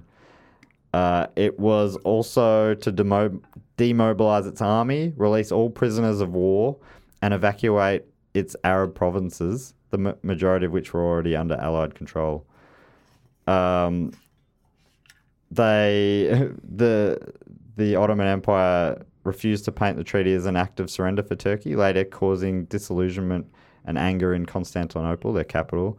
But in fact, that is what it was. The Treaty of Madras ended Ottoman participation in World War One and effectively, if not legally, marked the dissolution of a once mighty empire. This was basically the end of the Ottoman Empire. Not officially, that didn't happen until November the first, nineteen twenty-two but basically it was it was done then. Uh, the Russian and Ottoman empires have now collapsed. So uh, this war's taken out two, you know, the Empires. The Tsar that the Tsarist rule had been for centuries gone. The Ottoman Empire, which had been a massive power, it was it was fading, but this is what snuffed it out But you said, quicker than it because would have last week otherwise. you said like the Sultan was the absolute leader. yes, sort of like the King of Kings. Yeah. Yeah, the king. yeah, the king of kings. Like in terms of religion and you know e- Yes. and military. Yeah. So that's gone. Um, but, you know, there's still a couple to go. Next up, Austria Hungary. Uh, at the Battle of Vittorio Veneto, fought from October the 24th to November the 4th in 1918, so we're getting very close to the end now, Italy won a decisive victory in what would become the final offensive launched on the Italian front during the war. While their army fought on the Italian front, the Austrian Hungary Empire was falling apart back home. For instance, the provisional Czechoslovak government in Prague declared independence from the empire. While mid war, they're like, we're, we're bailing. and Bye. Hungary, I don't know if you've heard of that, the Hungary and Austria Hungary also dissolved their union with Austria. Oh dear. Uh, not surprisingly, things weren't going so well on the battlefield either. Like the empire's falling apart. You think the army's going, well, we're still, we're going okay. Not really. According to Britannica, short of equipment, rations, and manpower, the Austro Hungarian army was no longer a coherent fighting force. Some, un- some units simply abandoned their positions and began marching home to their new nation states. Like, we're, we're not, we're free of you now. We're going to go. Wow. Yeah, like if you're Czech or whatever, you're like, okay, Yeah. Well, I don't I'm out. represent you anymore. Yeah. Laters. Um, from October 30th, the Italian advance was slowed only by its rapidly growing number of prisoners. Oh, wow. So they're just ploughing through. Uh, on the 3rd of November, an armistice was signed uh, to come into effect on the, fo- the following day, on the 4th. The Austro Hungarian command ordered its men to cease hostilities after the signing, but the Italians continued their advance, taking many more prisoners and reaching the Isosno River without opposition, which was that battleground which they fought over 12 battles at the Isosno. So Oh, said that differently every time. I, s- I, I looked the first one I wr- wrote out phonetically for Yeah. myself, and I didn't do it again. Yeah, I I reckon I, got always it do pretty that. close the first I time. always do that. I do it with the first one, and I'm like, and then I'll remember I'll for remember. the I rest. suppose no. But I don't. I mean, and I'm Swiss Italian. That's why a couple of weeks ago I just called that guy Fritz the whole time. one sixteenth Swiss Italian. Sorry, Because I Yeah, couldn't, because his surname confused me every time. it's a great name, whatever it was. Duquesne. Oh, Duquesne, because it reminded me of Andy, Mm-hmm. Andy Dufresne. Dufresne. Exactly. That's how I remembered it in the And end. he broke out of a, a prison I as know. well. Yeah. Whoa. He titled out. It's incredible. uh, being one sixteenth Swiss Italian, how are you feeling about you know who you your allegiances my- to? The, the Swiss part of me is very neutral. yeah, that's right. So one thirty, one thirty second of you is neutral. I think, yeah. Well, I think because I the the Swiss Italian thing is it's just Italians right on the border, Right on the border. on, the other side. So- I think into Switzerland maybe is what it was. So I think it's sort of like what they were talking about. They were trying to get the their Italian speaking people Yes. back on the right side. So I don't know how I fit. I really need to look into my heritage a bit more. Um, the worldwar.org.org concludes of the Italian war effort, quote, At the beginning of the war, the Italian army boasted less than 300,000 men. Tiny army. Pish posh. I could take them That's myself. so cute. Oh, Australia nearly had that many casualties, mate. yeah. but mobilisation greatly increased its size to more than 5 million by the war's end. Oh, that's nuts. Uh, yeah, so that by this time in November 1918, when they were, they were you know, marching through, approximately 460,000 were killed and 955,000 were wounded in the conflict. So getting pushing up towards 1.5 million Yeah. casualties and deaths. Um, wild, and they didn't. They didn't even start. They were neutral at the start of the war. Yeah, so th- they had some full-on battles. Um, so now Austria, Hungary are, are gone. Mm. Not only out of the war, but they don't exist anymore. Yeah. Um, so Germany's running out of allies pretty quick. Guys? Guys? where where you guys going? Uh, and it, soon it was their turn. Uh, again from history.com. By November 1918, both the Allies and the Central Powers, who'd been battering each other for four years, were pretty much out of gas. I love that language on history.com. Oh, yeah. Yeah, that'd they know gas. how to That'd talk. juice. But there's also, you got to remember, apart from the wars, there's also this flu that's just tearing through as well. That's crazy. Uh, German offensives that year had been defeated with heavy casualties, and in late summer and fall, the British, French, and US forces had pushed them steadily back. With the United States able to send more and more fresh troops into combat, fresh. the German. Fresh. Fre- no, fresh is just such a weird way to describe people going to their death. you Yeah, know? yeah. I, it's We got ve- some fresh ones. Okay. Where's the humanity? yeah. Um, so the Germans were outmatched. As as Germany's allies crumbled around them as well, the war's outcl- outcome seemed clear. In late 1918, popular unrest in Germany, um, combined with a naval mutiny, which is a whole other thing. The German navy went on strike. and Far out. mutiny- Anyway, so that's not ideal. And you know what Navy has? Subs. Oh, no, you've lost your subs. They are stupid. Oh, we don't have subs. Who cares? Who cares? Whoop de frickin' do. Good. So this unrest in Germany and the German population convinced civilian political leaders that the Kaiser had to abdicate to preserve order. In fact, Wilhelm's abdication was announced on November 9th, 1918, before he had actually consented to it. Oh, well, they put out the press release and Yeah. he was reading it going, hang on, what? Wait, he found out in it's on the auto in cue. the local mag. yeah. Uh, he agreed. Sorry, can I get a copy of It that? was on his Instagram feed. He's like, "What the fuck?" I'm going to make a few Oh. changes here. No, we can't allow any of Sorry. that. Sorry. I this- have not signed that. has to be read verbatim. No. Uh, but he agreed to leave when the leaders of the army told him he had lost their support as well. On November the 10th, the former emperor took a train across the border. So this is his story ends. It's he's like at the it's the end of the um, empire empire of Yeah. Germany, but his he gets to live out his life. On November the 10th, the former emperor took a train across the border into the Netherlands, which had remained neutral throughout the war. He eventually bought a manor house in the town of Dorn and remained there for the remainder of his life. Okay. All right. So he did okay. Yeah, I mean, in some ways, Yeah. That was was that Wilhelm? that's Wilhelm. So he did better than his cousin. yes, Much better. Willie did better than Nikki. Willie and Nicky. Oh, so sad. Wouldn't it have been nice if they both just got exiled and they could keep sending them each other telegrams? I really, so I really feel for Nicholas. I mean, I feel for everyone because I'm an empath. Um, so the following, so this is the 10th of November. Remember, remember the 10th of November. Yes. Following day, pretty important date, you might recall. Remember, remember the 11th of November. In Australia, it's called Remembrance Day. Well, I mean, Apparently, which- it's called Armistice Day elsewhere. Oh. Uh, it's also called, I think it's called Veterans Day in America, and they they use it to remember all the, the major wars, I think now. Anyway, um, according to history.com, this is why it's an important date. Germany agreed to harsh terms. Uh, when sorry, did I say? let me say that on the 11th of November they signed an armistice agreement with the Allies and they agreed to harsh terms. The Germans agreed to pull their troops out of France, Belgium, and Luxembourg within 15 days or risk becoming prisoners of the Allies. They had to turn over their arsenal, including 5,000 artillery pieces, 25,000 machine guns, and 1,700 airplanes, Inc- You know, all the they had great planes in they. Dave, you were telling us about a few weeks ago. That's right. But the Red Baron, he's uh, he's long gone by this time. That's right. Uh, as well as How fi- many submarines they have to hand over? Uh, I don't know if that to hand over submarines. That Yeah. 'Cause yeah, because the allies were like, "Don't worry don't about want it." U boats. Yeah, I don't want to fucking have to store them. Always pictured boats in the shape of a U. yeah, Always, Yeah. even even though I know is that it they're submarines. underwater boat? Is that why it's called a U-boat? I think it's a German, long German word. for yeah, what underwater. is that word? Uh, Is it for underwater? Umbrecht or something like that. Is it? Dave, you want to look Does that it up? mean underwater? Probably.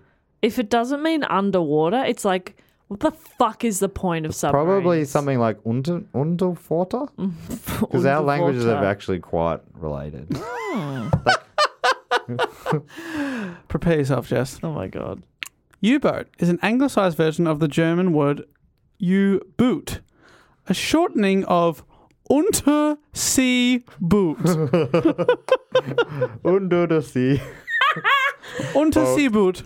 That's awesome. It's a, literally an underwater boat. I don't understand your trouble with it.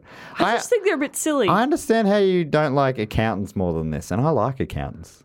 They do fine work. I just think Unterseeboot. Unter I, sea I boot. just think there's something that when you think too much about them, as I obviously have, you go, that's a bit silly. What do you think of fish? They're like underwater Oh my god, fish are beings. dumb, aren't Like, they? Really, just it's just things underwater. People I don't in like a bath. underwater. no, because you're only you're only partially Ah, okay, submerged. so like divers. S- scuba diving? Don't like it. Don't like it. But No, interesting. snorkeling, fine. Okay, because you've got the, the pipe hanging out the top, Yeah, you- maybe the back of your You head. come out every now and then. And go, Hmm. Right. Did you come across? That's how I snorkel Yeah. anyway. Boo. Yes, David. Um, I don't know if you're going to talk about this. Uh, it, I just thought of it and I was like, better fact check that this thing I heard is actually correct. The Compiègne wagon, No. where they signed the armistice. Oh yeah, I did read read about that, but uh, yeah, it was it.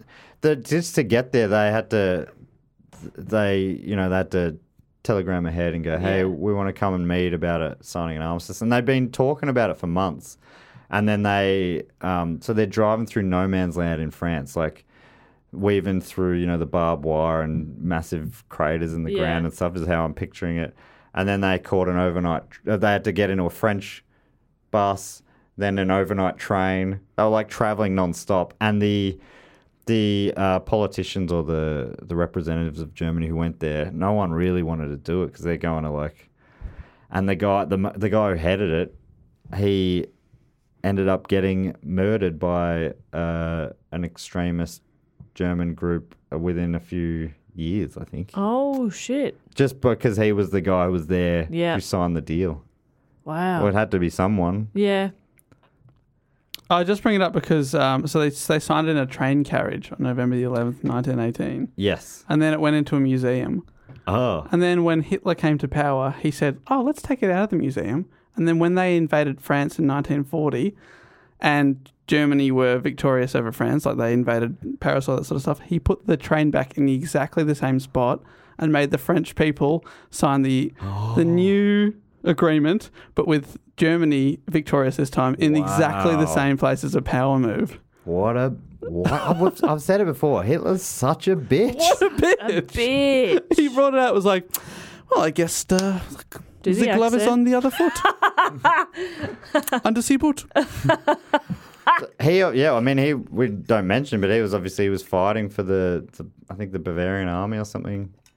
Uh, Oh shit! During I this didn't even war? think about that. yeah, I Um, forgot Hitler was around. then.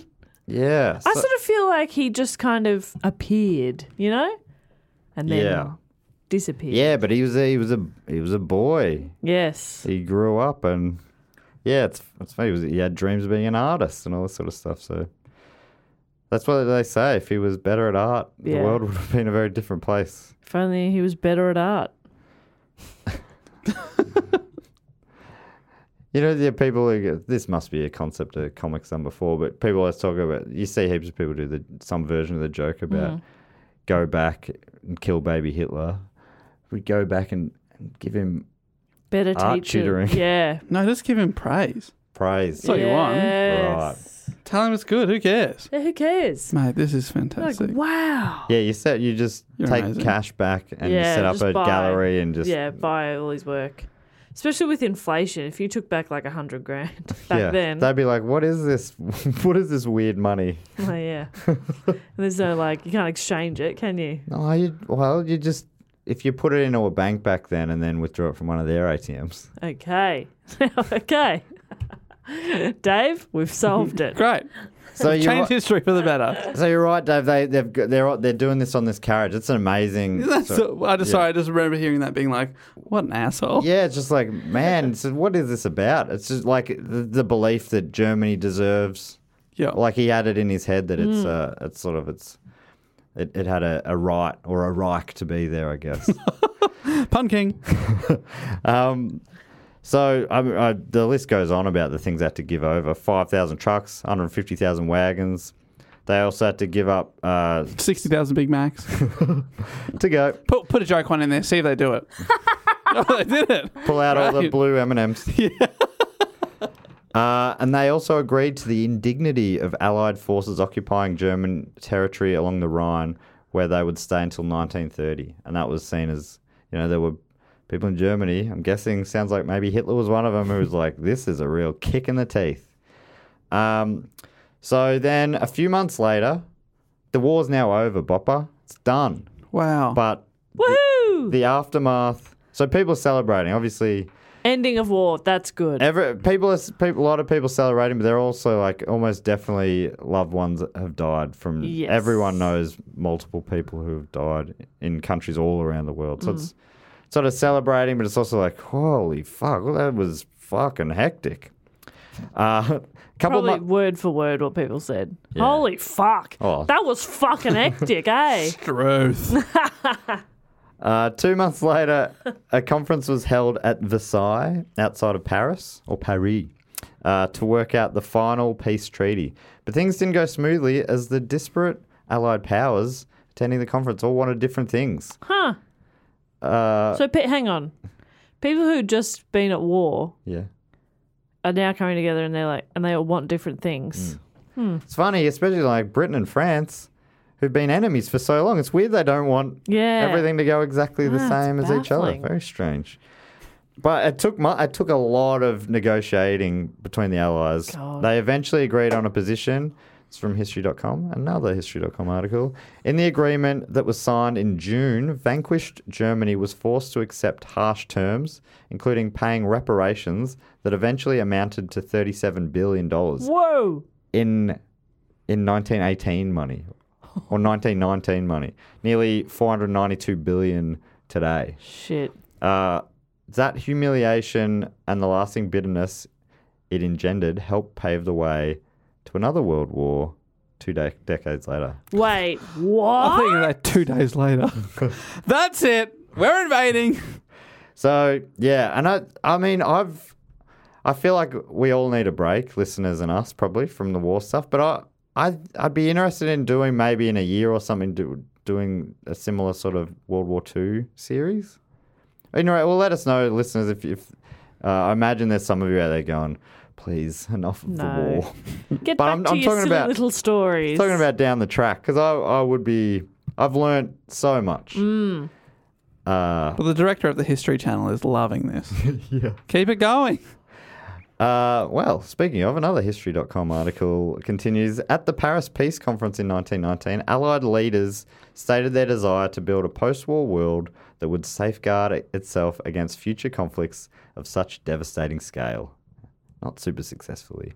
Some hopeful participants had even begun calling World War One the war to end all wars, Oh, which it's yeah. still known as now. I know, but never. Why do you do that? You're the jinxing it. unsinkable ship. Yeah. Like, sh- what? Shut up! That's right. shut up! Now we're definitely going to have way more wars. Exactly. Exactly. Now let me tell you, I think we did have a few more wars. Yeah, we had What? a couple. Uh, yeah, and all these decisions that were made at this time have just set up the world for multiple more wars. Um, almost non-stop fighting. Uh, because before this, there was hardly any.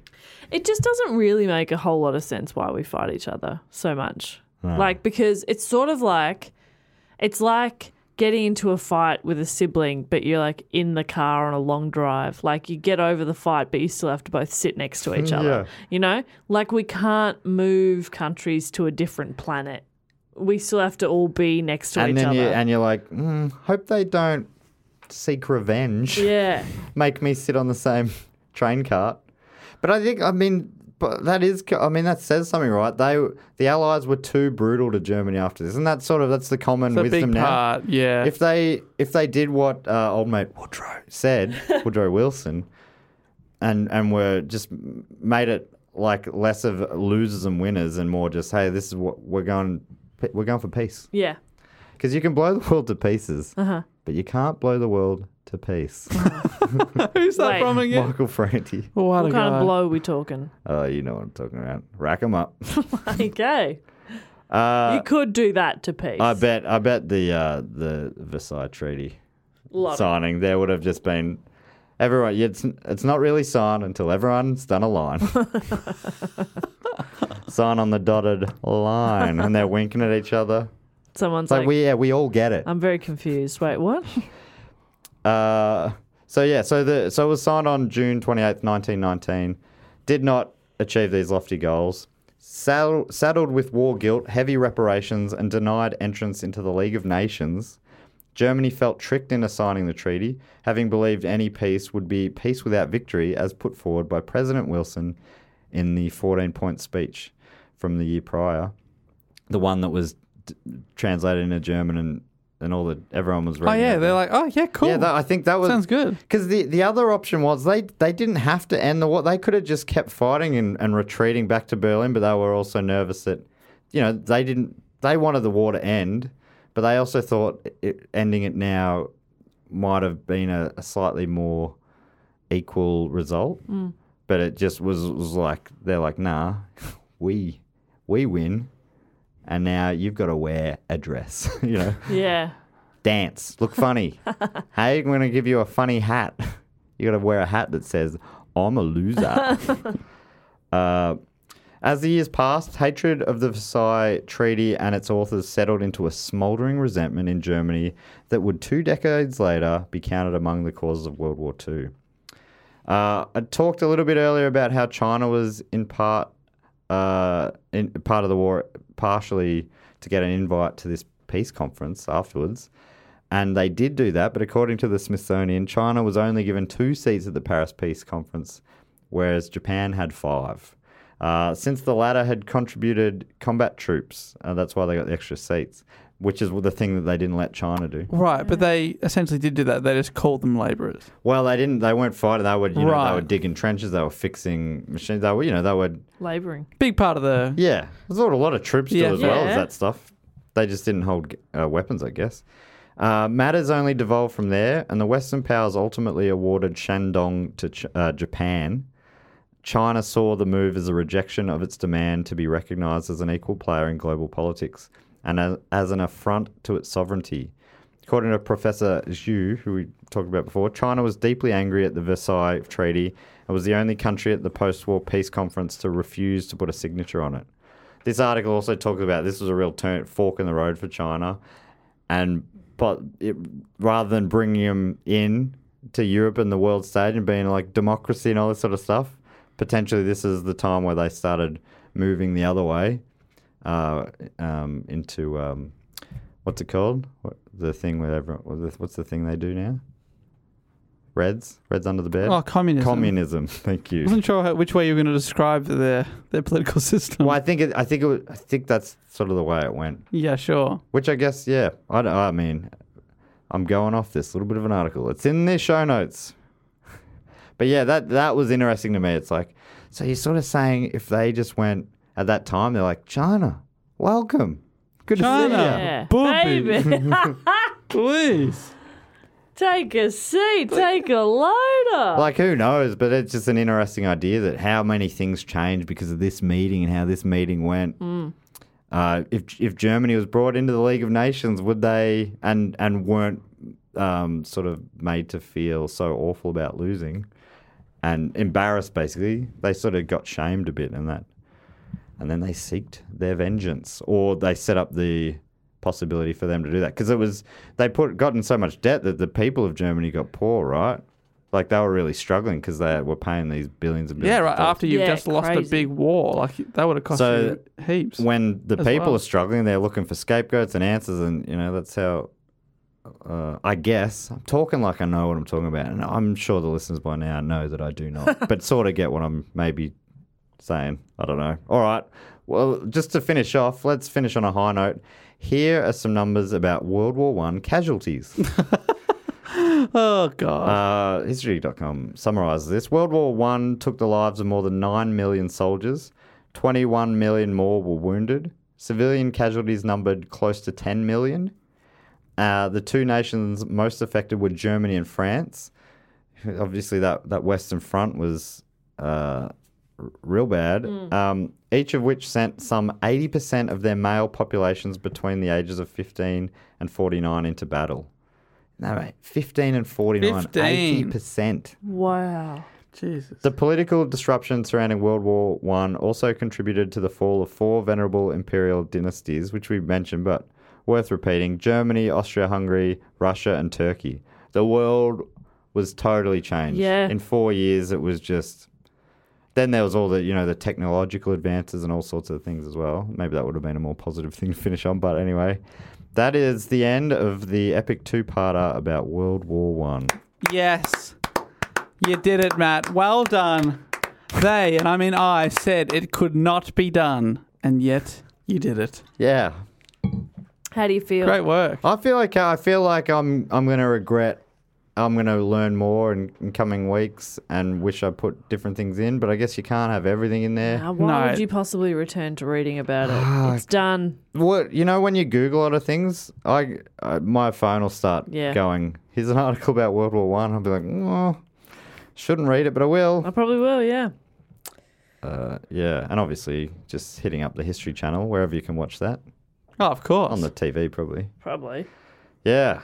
So, I- s- I mean, th- there's all sorts of things we didn't talk about. Dave, you mentioned briefly before we started recording the Easter uprising in Ireland. I th- I've put that up for the vote multiple times. I still feel like that'll be its own report one day. Yeah. But, um, and, um, you know, a million other small stories.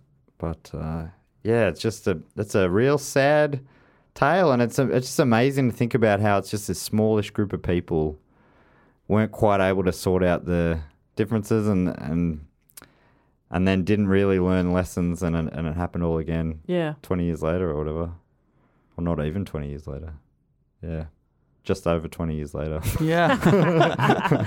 Uh, that's as hard For the people at home, we turned off the tape for half an hour and uh, brought out the blackboard. got the abacus out Yeah. Um, no, I'm honestly impressed with uh, with your research there, Matt. I know you have basically read every article in history. doc, uh, History Channel. if I could shout out uh, one person who helped me through all of this, it would be MrHistory.com oh, what? I mean, they or do, Mrs. they do what they say on the tin. Um, Yeah, no, that. what a resource. Uh, so that, all- that, that was all- really, really good. check out the show notes if you want to read a bunch of articles. But I mean, you just use Google also is another option. Yeah, Google it yourself. But history.com is a yeah is Don't make Matt so do all good. the work for you. We find out this week that history.com is just it's just a made up some Yeah. some guy just typing nonsense out. I'm Mr. History.com. That's really just one guy. One dude. Um, then, uh, yeah, China had two seats. Um, But he's Japan quite had five eloquent. seats. That sounds. that sounds about like something, right? Yeah. Versailles. I mean, that's a pretty funny sounding place. That could be real. Um, Uh, train carriage. Yeah, that'll come back. Yeah, that sounds pretty epic. Yeah, yeah, we'll put that in. yeah, yeah, yeah, yeah. Uh, great. Well, I think that brings us to everyone's favourite section of the show, the fact, quote, or question section. And I think it has a jingle that goes something like this. Fact, quote, or question. Ding. Hmm, he always remembers the ding. The way to get involved in this is to go to patreon.com slash do go on pod or do go on pod.com and sign up on the Sydney Scheinberg Deluxe Memorial Edition package level. There's about five levels, I think, at last count. Who can keep up? Uh, and uh, all sorts of different price points, price points, price ranges. Oh, this is the Got air real. conditioning salesman coming through. Uh, if you, I haven't been in the salesman game for a long time, but uh, it's all coming back to me now. You never forget. I'll leave you with the brochure and uh, call me if you got any questions. Thank you so much. Uh, just uh, ABC Always be cucking. Um, so conditioning. conditioning. Air be conditioning. Uh, you say that as you shake the hand and wink at them. Uh, another sale. Another job well done, Stuart. So uh, the supporters on there, uh, they keep this show running, and we love them all individually and collectively. And you get all sorts of different uh, bonuses. We're about to record a bonus episode straight after this, which will be out uh, maybe already, actually. Yeah, And, it will be. uh, you'll be able, you're able to get back, and there's like a hundred odd. Well, what do I tell you? bonus This is episodes. the 100th bonus oh, episode. there you go. And they are still available. So if you want to, you know, you got a long drive coming up. You've run out of Jigger One podcast. I know Well, some of our best ever episodes are in there as well. I reckon. yeah. Jeff the talking Ah. Jeff the mongoose. Tonguing Mongoose, the 1904 Olympic Marathon, uh, The Killdozer. the Killed Killdozer, the history of the nanny, Uh, yes. Power Rangers Curse. or the Power Rangers curse. That's right. So so many great stories. Uh, was there was something about was there a foot mystery of feet washing Oh, up? yeah, the Salish Seafoot Mysteries, where lots of uh, feet have washed up on the west coast of Canada and uh, North uh, USA. And we've just put the most recent episode, like a report, was about the ice block expedition of Oh, that's 1959. right. Yeah, Right, great. yeah. where uh, so- a Norwegian company decided to basically for a publicity stunt uh, transport a 3,000 kilo block of ice from the Arctic Circle through the Sahara Desert and down into uh, modern day Gabon onto the equator without refrigeration. Amazing. They want to see if their insulation was up to the test. It's great. That was a great. s- It was great one. awesome, yeah. I think the one I laughed, the, maybe the time I laughed the most last year was the Siegfried and Roy at bonus episode. Oh, that's right. They had they, they yeah, had a bit of a wild, you know, life story. There's all there's D and D. We did a D and D campaign. Anyway, there's a lot of a lot of stuff on there. Go check it out. Um, but the reward you get, as well as those bonus episodes on the Sydney Scheinberg level, is you get to give us a fact, a quote, or a question. Uh, first up, we've got Brett. Brett, uh, bless you, Wall. That's his nickname from from me. Brett, bless you, Wall, uh, who's given himself a different nickname, the man with the condom eating dog. Oh, no. Oh, I think I know this guy, Brett. Uh, I've spoken to your mum. All right. Oh. Um, About the condom eating dog? yes. What? Uh, I wonder if this will explain it. Just so, it, just in case he does, I'll read it out first, and if he doesn't, I'll explain it. Uh, Brett's asked a question. His question is, "Hey everyone, at the beginning of 2020, my dog ate a used condom of. He's going to explain. yeah, it. he's going to explain. All right, great. my dog ate a used condom of mine. Oh my Brag. What did you use it for? Be specific. Okay, that was a that was a weird request there, Dave. Uh, but imagine if it was for something else. All right, so I'd run out of that little funnel thing that you use to put, uh, uh, you know, cream on tops of a cake. yeah. So I p- put a little pinhole in the bottom. They were expired anyway because I haven't used them in so many years. So at the beginning of 2020, my dog ate a used condom of mine, and it was very upsetting whenever it threw it up in front of my mum. When it? Whenever. Yeah. Yeah, that was What, like did it it happen did it multiple op- times? Was this like a regular meal for your dog? Stop feeding your dog condoms. He he said, I ended up getting Matt to do a cameo for her just to cement the move, the moment in our lives. So cameo is Yeah. the like uh, it's like this app where people can get me or and others. Celebrities. Well, yeah, me or celebrities. the soup Nazis on there as well. Other celebrities like Matt yeah, Stewart. uh, other big deals. to do a to do a message, and I had to message his mum and apologize to her for for him. That's very good. Um, That's good use of technology. yeah. uh, he says, "My mum is the greatest person in my life, and she's also a huge fan of the show." Oh, that's cool. I wanted to start 2021 the same way we started 2020 with you guys. Can you please say hello to my mum, Lisa Lee, and tell her how awesome she is? She doesn't know about this, so I'm hoping it will be a good surprise. Thanks. Hey, Lisa Lee. Hi, Lisa. Lisa was so funny because she then um, got me to do a return message. Oh my god! Do these two ever talk to each other? the return the return message was uh, it was something like get a job and move out. It was so fun. Very good, classic mum gear. Yeah, I, I actually I believed it. I wonder if I wonder if that was true. What a way to find out. hey mate, sorry to be the one to have to tell you this, but you are getting kicked Get out of home. move out. You've got three months. So, oh, hello once again, Lisa Lee. You rule, Lisa Legend. Lee. Big Lisa fan. Lee. Sorry that happened, um, but it seems like you're both in pretty good spirits Mm, about Sounds it, like you got a pretty cool son, if you know what I mean. and you're a cool mum. yeah, wow. Oh, you mean cool son And- because he had sex? and yeah, and, and what a cool dog. Gross. Because all dogs are cool. That's true. I just hope the dog was, was the dog okay. Do you know I that? think my dog. I think would the be a dog's real okay, yeah. nerd. Pardon? I think my dog would. I don't think he'd be very cool. Your dog's a nerd. Yeah. No condoms for your dog. Def- No condoms for him.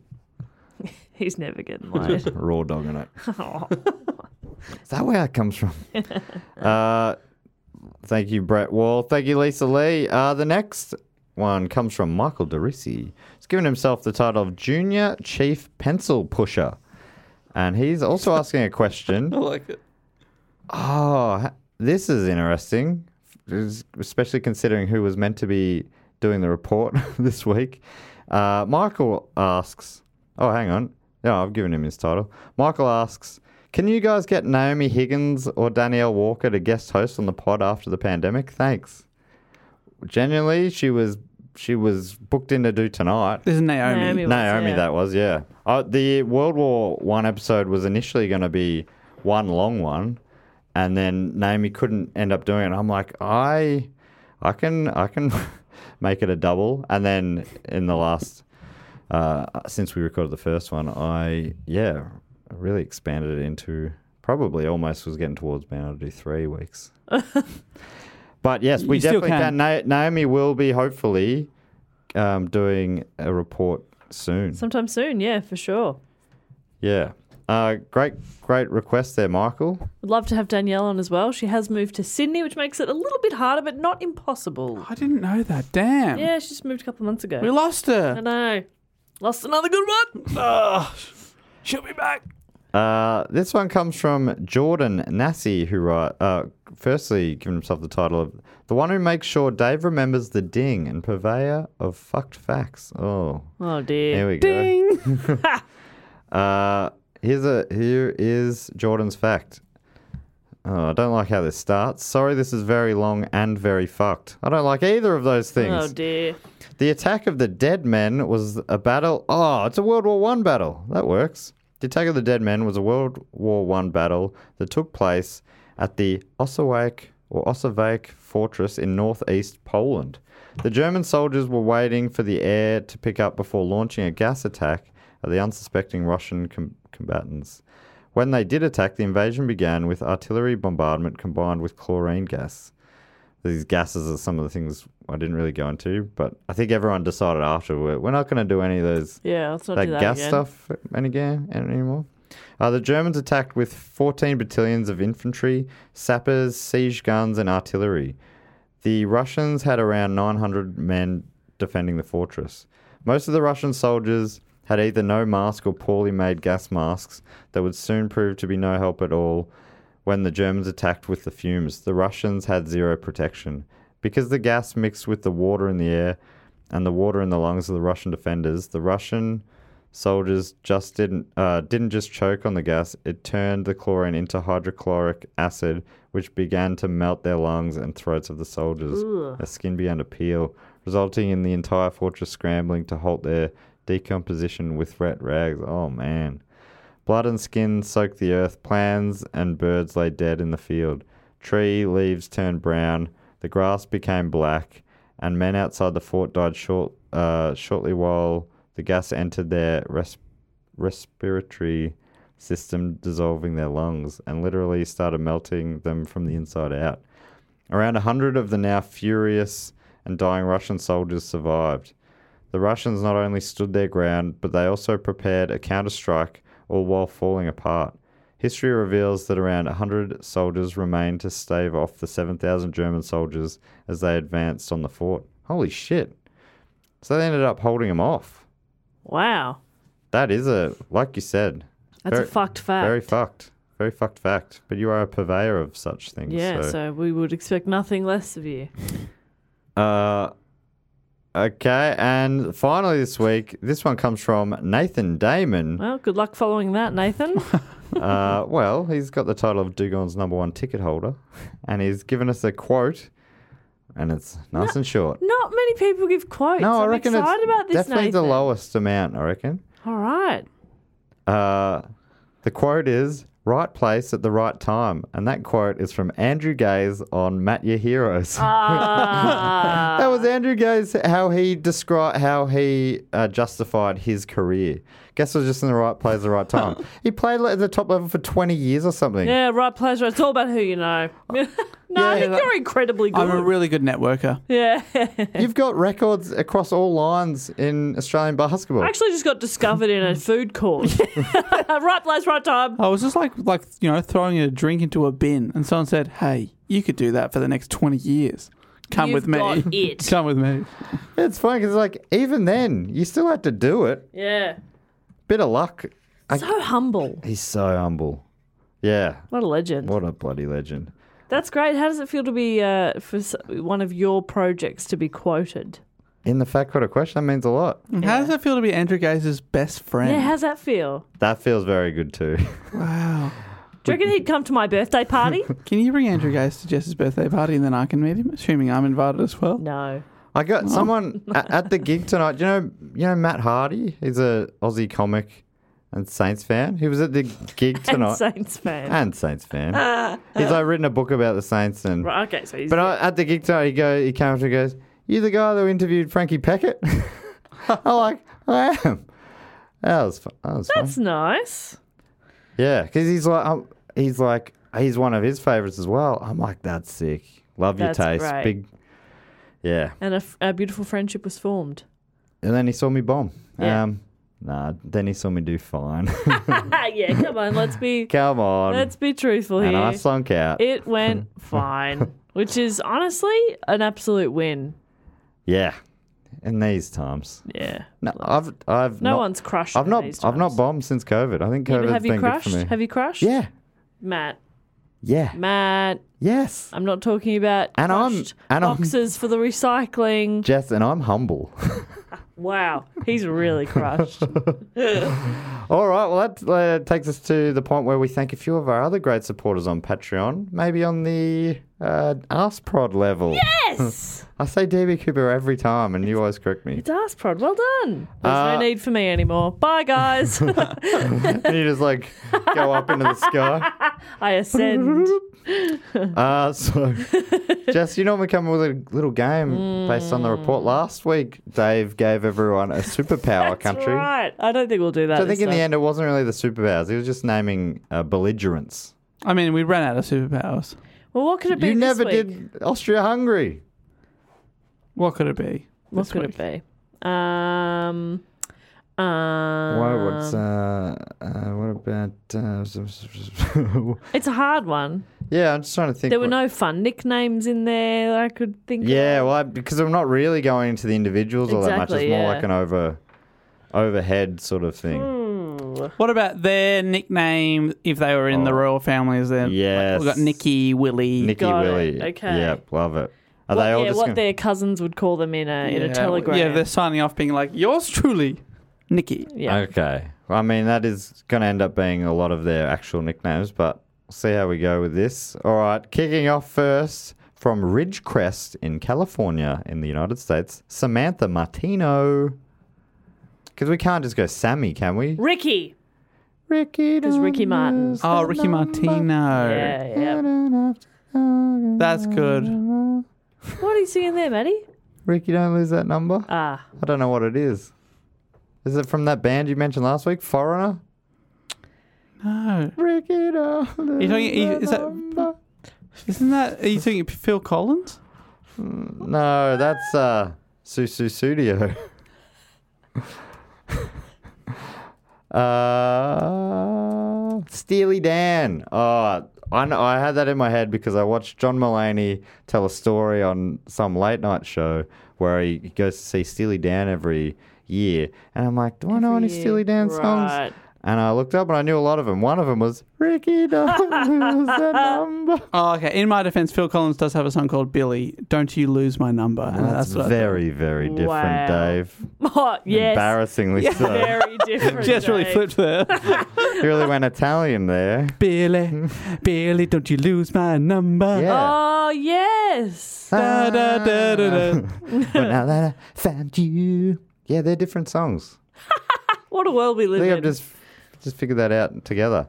So Ricky, Samantha, Ricky Martino. Hey Ricky, just dropping you a line. Mm. Yeah. Let's not start a big deal over this. Yeah. I'll, yes, I'm mobilizing my army along the border of your house. But, just chill, girl. uh, I'd also love to thank from Houston, Texas, in the United States, Norman Paz. Ooh, love that. Yes. What about Norman? I mean, now we're just giving nicknames, but it's going to be better than you're right. Rather just saying Normie. Um, Yeah. Uh, Norman, Normie's not a good nickname. Normie, the dispenser Paz. Oh. Yeah. Oh, the Paz dispenser. Yes, I was thinking the same thing. Come on, Love yes, that. Love the that. dispenser. Yeah. The dispenser. Yours really- truly, name. the dispenser. Yeah, maybe we give him their soldier soldier nickname. the dispenser. So are we sticking with Ricky for Samantha? Yes. Ricky's good. That's a good name. Uh, what was Ricky Martin's big song? Well, Living the vida there's so many. loca. killing La Vida Loca. See, becomes an army thing now. Wow. Uh, and finally, for me, I'd love to thank from Kingsville in Melbourne, Victoria, Australia, Beck Taylor. Beck Taylor, the seamstress. Oh, okay. I like that. like Taylor. Oh, okay. I didn't actually didn't get that, but I really like it. Yeah. Does So she? what, and what does that mean, warlike? How how is how does that Why would translate there have to... be war? Maybe she was, Oh, she was actually fixing tents or something. yeah, or like their uniform. Uniforms have to be made at some point, don't they? also, they like, don't if just she- appear. I thought she was maybe like cutting the enemy up and then stitching them back together. yeah. or like she could kill them in the, the night with like a pair of like uh, knitting needles. Yes. Beck, that's pretty sick, actually. That's actually really. and I mean that in a bad way. Yeah. it's not good. That's actually You gross. Put it shouldn't do away, that, Beck. Beck, Um, can I thank some people as well? please. I would love to thank from Kerr Lewis in Victoria. Oh, I don't know where that is. Kurt Lewis. I'd love to thank Julian McMahon Hyde. Oh, Julian McMahon Hyde, the uh, the the brown bear, the, grizzly bear. Grizzly Bear. Hyde, Hyde in, over Okay. the winter, Yes. you know, going into Hibernation. hibernation. Hibernation. hibernation. Uh, yes. but you got Grizzly Bear, and that's a cool name. Yeah. yeah, that's who great. cares? That's really good. So who cares? Who cares? So who cares that the justification stuff? yeah. Don't justify. Who cares? Who cares that you're fumbling around? no nickname It's has a good terrible. story. It just sounds good. Don't worry about it. The Grizzly. Sorry, Cobra. Love that. Yeah. Julian, thank you so It's much. called Grizzly. After Grizzly, a I do like yeah, grizzly bear like that. I would also love to thank from MA, Massachusetts, Massachusetts. or And so I was looking at that word originally thinking if it's English, it's going to be like Mara. Worcester, but if it's American, it's going to be like Worcester. there's uh while. It is Massachusetts. And I would love to thank Joy Flanagan. Joy Flanagan. Oh, That's a good name. Joy Flanagan. Uh, oh, okay. Yep. No, you right. You. Well, I'm thinking because the name's Joy, yeah. it would be there'd be some kind of what? What do you think? No, about that? no, no. I'm on. I'm just thinking if you're on my page here. Yeah, there'd be some kind of. So it's it's sort of like how redheads would get called blue. I think if her name's Joy, it's going to be something about sadness. Yeah, right. You know? Glum. Glummy. Glummy. Oh, bloody Glummy's here. my name is Joy. Glummy's in the building. That's good. My uh, instinct was I was going to say the fiddler. I don't know why. Flanagan just felt Irish. Yeah, Fi- okay. But I think Glummy's better. Joy Glummy Flanagan. Glummy. Glummy is better. Glummy sounds good. Glummy. Does it? Mine was Does going to glummy be. sound good? I was going to be Joy, the Nurse Flanagan, because on on Pokemon, remember there was Nurse Joy. Oh. No, Dave. Don't know. Do you not remember that? No. Um, Do you not remember that? I've had sex. Have you? There was one Yes. called like Squidgy or something, but uh, that's all I remember. Squidgymon. Squidgy. Squidgy 1 and Squidgy 2? um, finally, for me, I would love to thank from Kings North in Great Britain, Emma Hargraves. Emma Hargraves. Oh, so the Hargraves family is in the Umbrella Academy. So um, they've all got great names. What Yeah. about the uh, what? I'm trying to remember any of them. Yeah, I can't think of any of their names. They're like- V. Something comes with V. yeah, Vanya, Vanya. but she's the white violin. yes. You know, they've all got a Oh, nickname as well. Uncle Vanya. It's a Chekhov play, but it sounds good. Uncle Vanya is a nickname. all right, Uncle Emma, Okay. Uncle Vanya Hargraves. Love that. Okay. yeah, I love a baffling nickname. Yeah. It's a good conversation It's like, starter. oh, h- why do they call you Uncle Vanya? Well, funny story, actually. Yeah. Boring story, actually. Let me take you through it. So it started with uh, the assassination of Archduke Franz Ferdinand. so Anya, Anya, Uncle Anya. Vanya. Anya, Vanya. I would like to thank a couple of people to bring us home now from Martreville or Matreville in New South Wales, Blake Utamo. Ooh, Blake Utamo. Uh, the shark. Blake Flake. Yes. like the shark. The shark. The shark Utamo. I mean, not the only thing. Probably shares with Greg Norman. Or wicked swing, Long dong. huge dog. Huge dong. Congrats, Blake. Loves Oh. to get nude. I mean, why Loves it. wouldn't you? Yeah. with a dog like that. Jesus, Blake. Not your value, Blake. Not your Blake, value. it's really late here. And I'm so sorry. Sorry, that Jess, was- is it his value? sorry that was No, inappropriate. of course not. I'm sorry that I s we said you had a big dong. It doesn't matter. Doesn't matter. Not your value. Unless you do, in which case, congrats. But if you don't, it doesn't matter. It's it only matters if you do. Good on ya. But if you don't, don't worry about it. But if you do, alrighty, buddy boy. If you not, do. no worries at all. Blake is also that's a that's a unisex name. Maybe you don't have a, a dong at all, and it's really, to be honest, none of our business It's none of our whether or not you business. have a dong. Yeah. And how either way, Yeah. you've got a sick nickname, The Shark. yeah, the the, shark. shark. is also very gender neutral. Blake Lively, I think, is the only Yeah. Uh, Blake is generally a. I don't know many Blakes, to be honest. Great name. Great name. Love, the it. name I want to Blake. see more Blakes in the world. So Blake. get that big dong going. A big, we need big more dong Blakes energy. out there. Oh, God. I'll move on swiftly. I would love to thank. Not swift enough, Dave. I would love to thank from Berlin in Deutschland or Germany. We would like to thank Shokri Francis Raouf. hey, Shockery. I feel like Shockery's been around with us for ages, but. The jock. Oh, the shock, Shock jock. jock. Yeah, that's great. The shock. The jock. jock. The jock's a good. That's good. The jock's Yeah. good. The jock. The strap. And what's Strapper. inside the jock? Anyway, we're moving on. Uh, Shokri Francis Raouf. Shockery, the jock. Inside the jock is a large dong. yeah, that's what I was trying I to move know. on from. I know. I thought, Shockery. Let's bring it back. Appreciate you a Bring lot. it back. And your large dong. Bring back the dong. All these people have large dongs, can we just say? And finally, I'd love to thank from Deer Park here in Victoria, Tom Murray. the dong. Tom the Dong Murray. Tom the dong Murray actually works really well. That's actually really Why do they call you the Dong? Funny story, actually. Yeah. Uh, that's great. Yeah, Deer Park. That's uh, that's also in Melbourne town, Hmm. somewhere I think out in the west. So we're not that far away from the Dong. no, the- Yeah, it's pretty exciting. hey, if you, you're never too far away from the dong, as is its size. It's that big. It's never far away. Well, do we have any members for the Oh. Triptych Club Oh, tonight? yes, we have a lot. Oh, great. Uh, So, thank you. Dave, are you warmed up? I mean, it, I'll quickly explain, I guess, the Triptych Club. Dave's only saying great because he's got to come up with gold for each of you. Uh, so if you've signed up and supported us on the shout out level for three straight years, you get welcomed into the Triptych Club. I'm standing at the door. I got the I got the clipboard. I got the guest list. I got the velvet rope ready to lift it for you as we tick you off. I'll say your name, then Dave hypes you up. He's your hype man. Hell yeah. Everyone comes in the Triptych Club feeling good, and if you're not feeling good, Dave will make you feel good.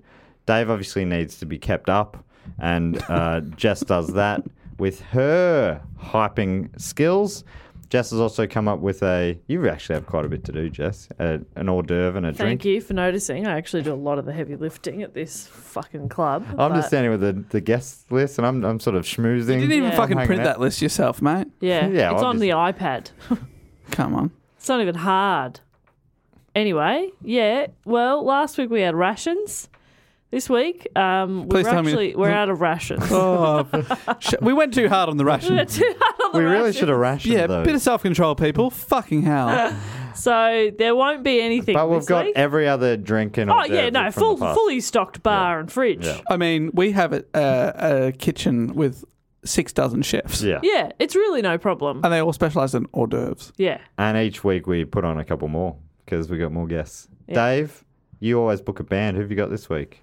Uh, we have got uh, Phil Collins featuring Steely Dan, both playing their My Number song at the same Whoa. time. And a it's Oh, My Number honestly, mashup. It's honestly seamless. But Yeah. it's but it's also like uh, silent disco, so you can pick whichever My Yeah, Number song you want to right. listen to. Perfect. Uh, and we should also have Foles on another stage playing their My Number song. Mm-hmm. Great, we Perfect. should. But I mean, you booked the lineup. Did you organise it? Why are you telling us what we should have? Yeah. Is that what Uh, we do have, or is that what we should have had? We do have yes, here they are now. Wonderful. Foles. All right, Dave. There's Phil's pres- literally Oh, there's so many. Pretending I Dave. was Jules Holland Oh my there. God, Dave, there's so many. there are 14.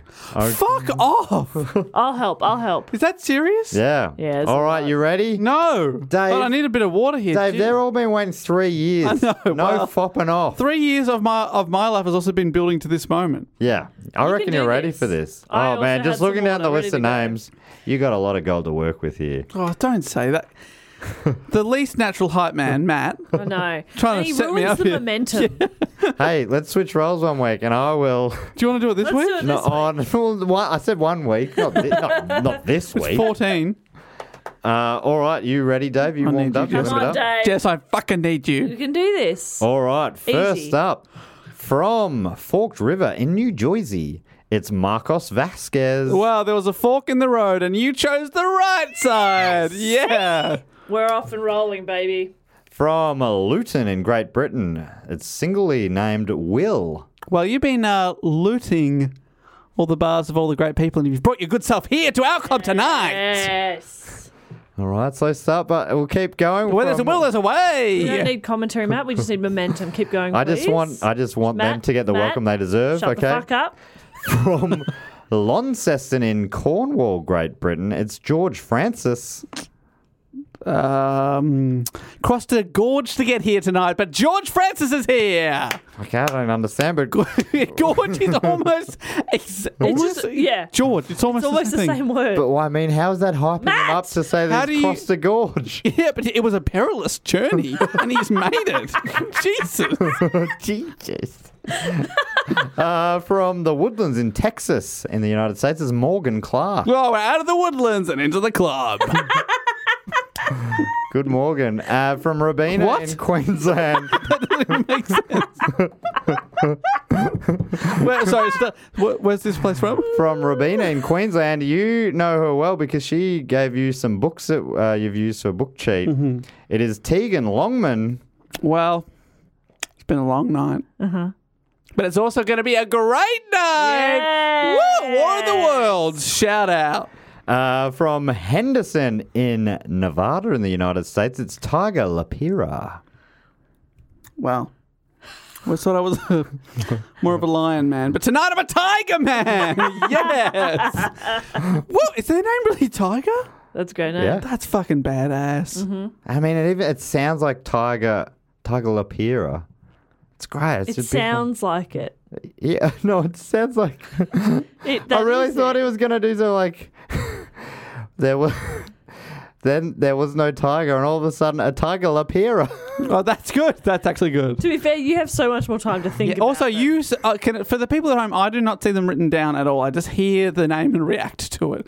It probably would be better in hindsight if I had it written down in front of me. But anyway, From London in Great Britain, it's Augie M. Augie March. It's Augie March. Augie, Augie March. March. Augie March right into our club tonight. Yeah. From Singleton in New South Wales, it's Jonathan Wheelhouse. Well, you're not going to be single uh, too much longer. Uh, Jonathan Wheel. He was, also, he's in our wheelhouse. great. Sometimes I just latch onto the, Yes, yes, the place yes. name because it gives me that extra one. It gives me one second extra. You just thing of letting the- all these great names swing by and you're going off like, Because if I leave it to the name, what happens is if I don't get one, I'm like, well, fuck, now I've got nothing. I've Yeah. got five seconds of silence. Woo, wheelhouse. Yeah. from, oh, we're on the home stretch here. From Garland in Texas, it's Josh Harmon. oh, we ain't in Kansas anymore. Judy Garland. Yes, I yeah. was hoping you'd do a garland. Thank you. From Sacramento in California, it's Jacoby Austin D'Angel. Oh, Jacoby. Jacob. How have I gotten that wrong after so long? They call him the Jacoby Bryant of this club. Yes. And and D- D'Angel, I always get it all wrong. I got mucked it all up. No, I there. think no, that's right. Jacoby, Jacoby D'Angelo. D'Angel. Uh, do you want me to do it the other way around? Give you more time on the name. Liren Bromberg from Philadelphia in the United States. Fun fact about Lauren Bromberg. Every now and then, I get a word, a name, or a phrase just stuck in my head. And uh, last year, there was a week where I'd seen Liren comment on something on Patreon and the Facebook group. And throughout the week, I just kept thinking, Liren Bromberg, Liren Bromberg, Liren Bromberg's here tonight. That doesn't yeah, hype you up. You're dead inside. yeah God, me telling you that, hey, You're I've- in my I head. think about you. I thought about your name a lot for about Yeah. a week in mid 2020 when Beautiful. everyone was losing their minds. so nice. And my thing was Liren, Liren Bromberg. Liren Bromberg. Great name. I love it. Uh, Richard Lloyd from London, Great Britain. Oh, sorry. I thought there was going to be more there. Uh, blah, blah, blah, blah, Richard Dickie- Lloyd Dickie Lloyd. What are we thinking? um, from London. Yeah, I got. Lloyd's Bank in London. Uh, Oh, wow. Take I it to the felt bank. rich. I thought I was a rich man, but then you came and now I feel even richer. Richard Lloyd's bank. See, Matt, Have, have, set me up there. Has switching it around made it harder? I think it has somehow. okay, I'll go back back, to the go back. original. How many more we got? more, two more. Two more. From Tom's River, New Jersey, it's Kayla Hodkowitz. Hodkowitz. Hodkowitz. Hodkowitz. Kayla Hodkowitz. Uh, Kayla, never failer. oh, that's. Hey, now we're hitting our stride. Thank Should we you. go back to the top? top? yep. Start again. Here we And go. finally, from High Wycombe in Western Australia, it is Chris Potts. uh, this night was going to be low Wickham, but now it's high Wickham. Yep. Eh, what would you have done with pots? Anyone? Some pots and pans. Uh, I'm going to make a real racket tonight. Get out the pots. nah, it is hard, isn't it? uh, you know what? Yourself. Uh, for the listener, at Why home. do we start doing it? Also, it is uh, twelve fifteen after midnight. Yeah. We're doing this. We're talking up to telling people, oh, it's so late, and they're like twelve fifteen. We're picturing like four a.m. Four a.m. All of a sudden, sudden, you sound like a real virgin, Dave. version. well, I did a ten-hour shift today. Got to get up in about. You know, six or seven hours for another ten-hour shift. So oh, let's keep. yeah, right. That's a fair call. Liren Bromberg. So that brings us to the end of this episode. Uh, thanks everyone for tuning in, Dave. Beat this baby home. hey, we've had some laughs, we've had some times, we've learnt about a dark period in history, but I honestly feel I know a lot more about World War One now. So thank you, Matt, for bringing that to our attention. But we will bring this chapter to a close next week. It'll be either either myself or maybe Naomi, who knows, we'll be back with another episode, probably not related to World War One. Probably, no guarantees. Well, unless Naomi accidentally picks one. That would be If it's amazing. if it's me in charge, I promise it won't be. uh, but if you want to get in to- contact with us, you can go to dogoonpod.com and find uh, links to our Patreon, our uh, merchandise, our Facebook, Instagram, and Twitter pages, which are all at Do Go On Pod. And you can also, of course, buy tickets to our live podcasts in March and April.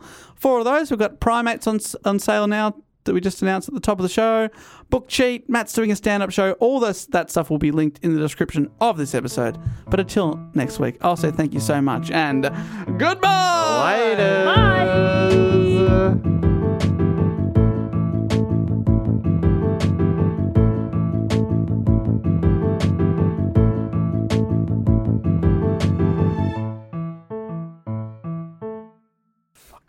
Before the first one, you did three breaths in without a breathe out. did you notice that? you were like, because you're about to go, and then you had a thought and you breathed in again. And then I uh, passed out. Ah, Uh, I'll put this at the end. Anyway, all right. I'm thinking about breathing in now.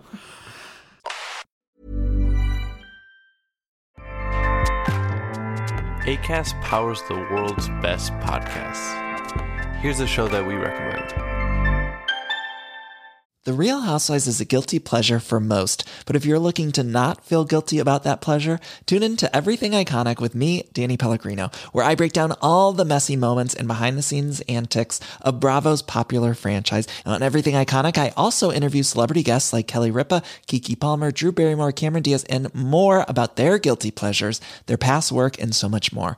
So if you're pop culture obsessed and find yourself watching way too much reality TV like me, tune in to Everything Iconic with Danny Pellegrino wherever you listen to podcasts. ACAST helps creators launch, grow, and monetize their podcasts everywhere. ACAST.com.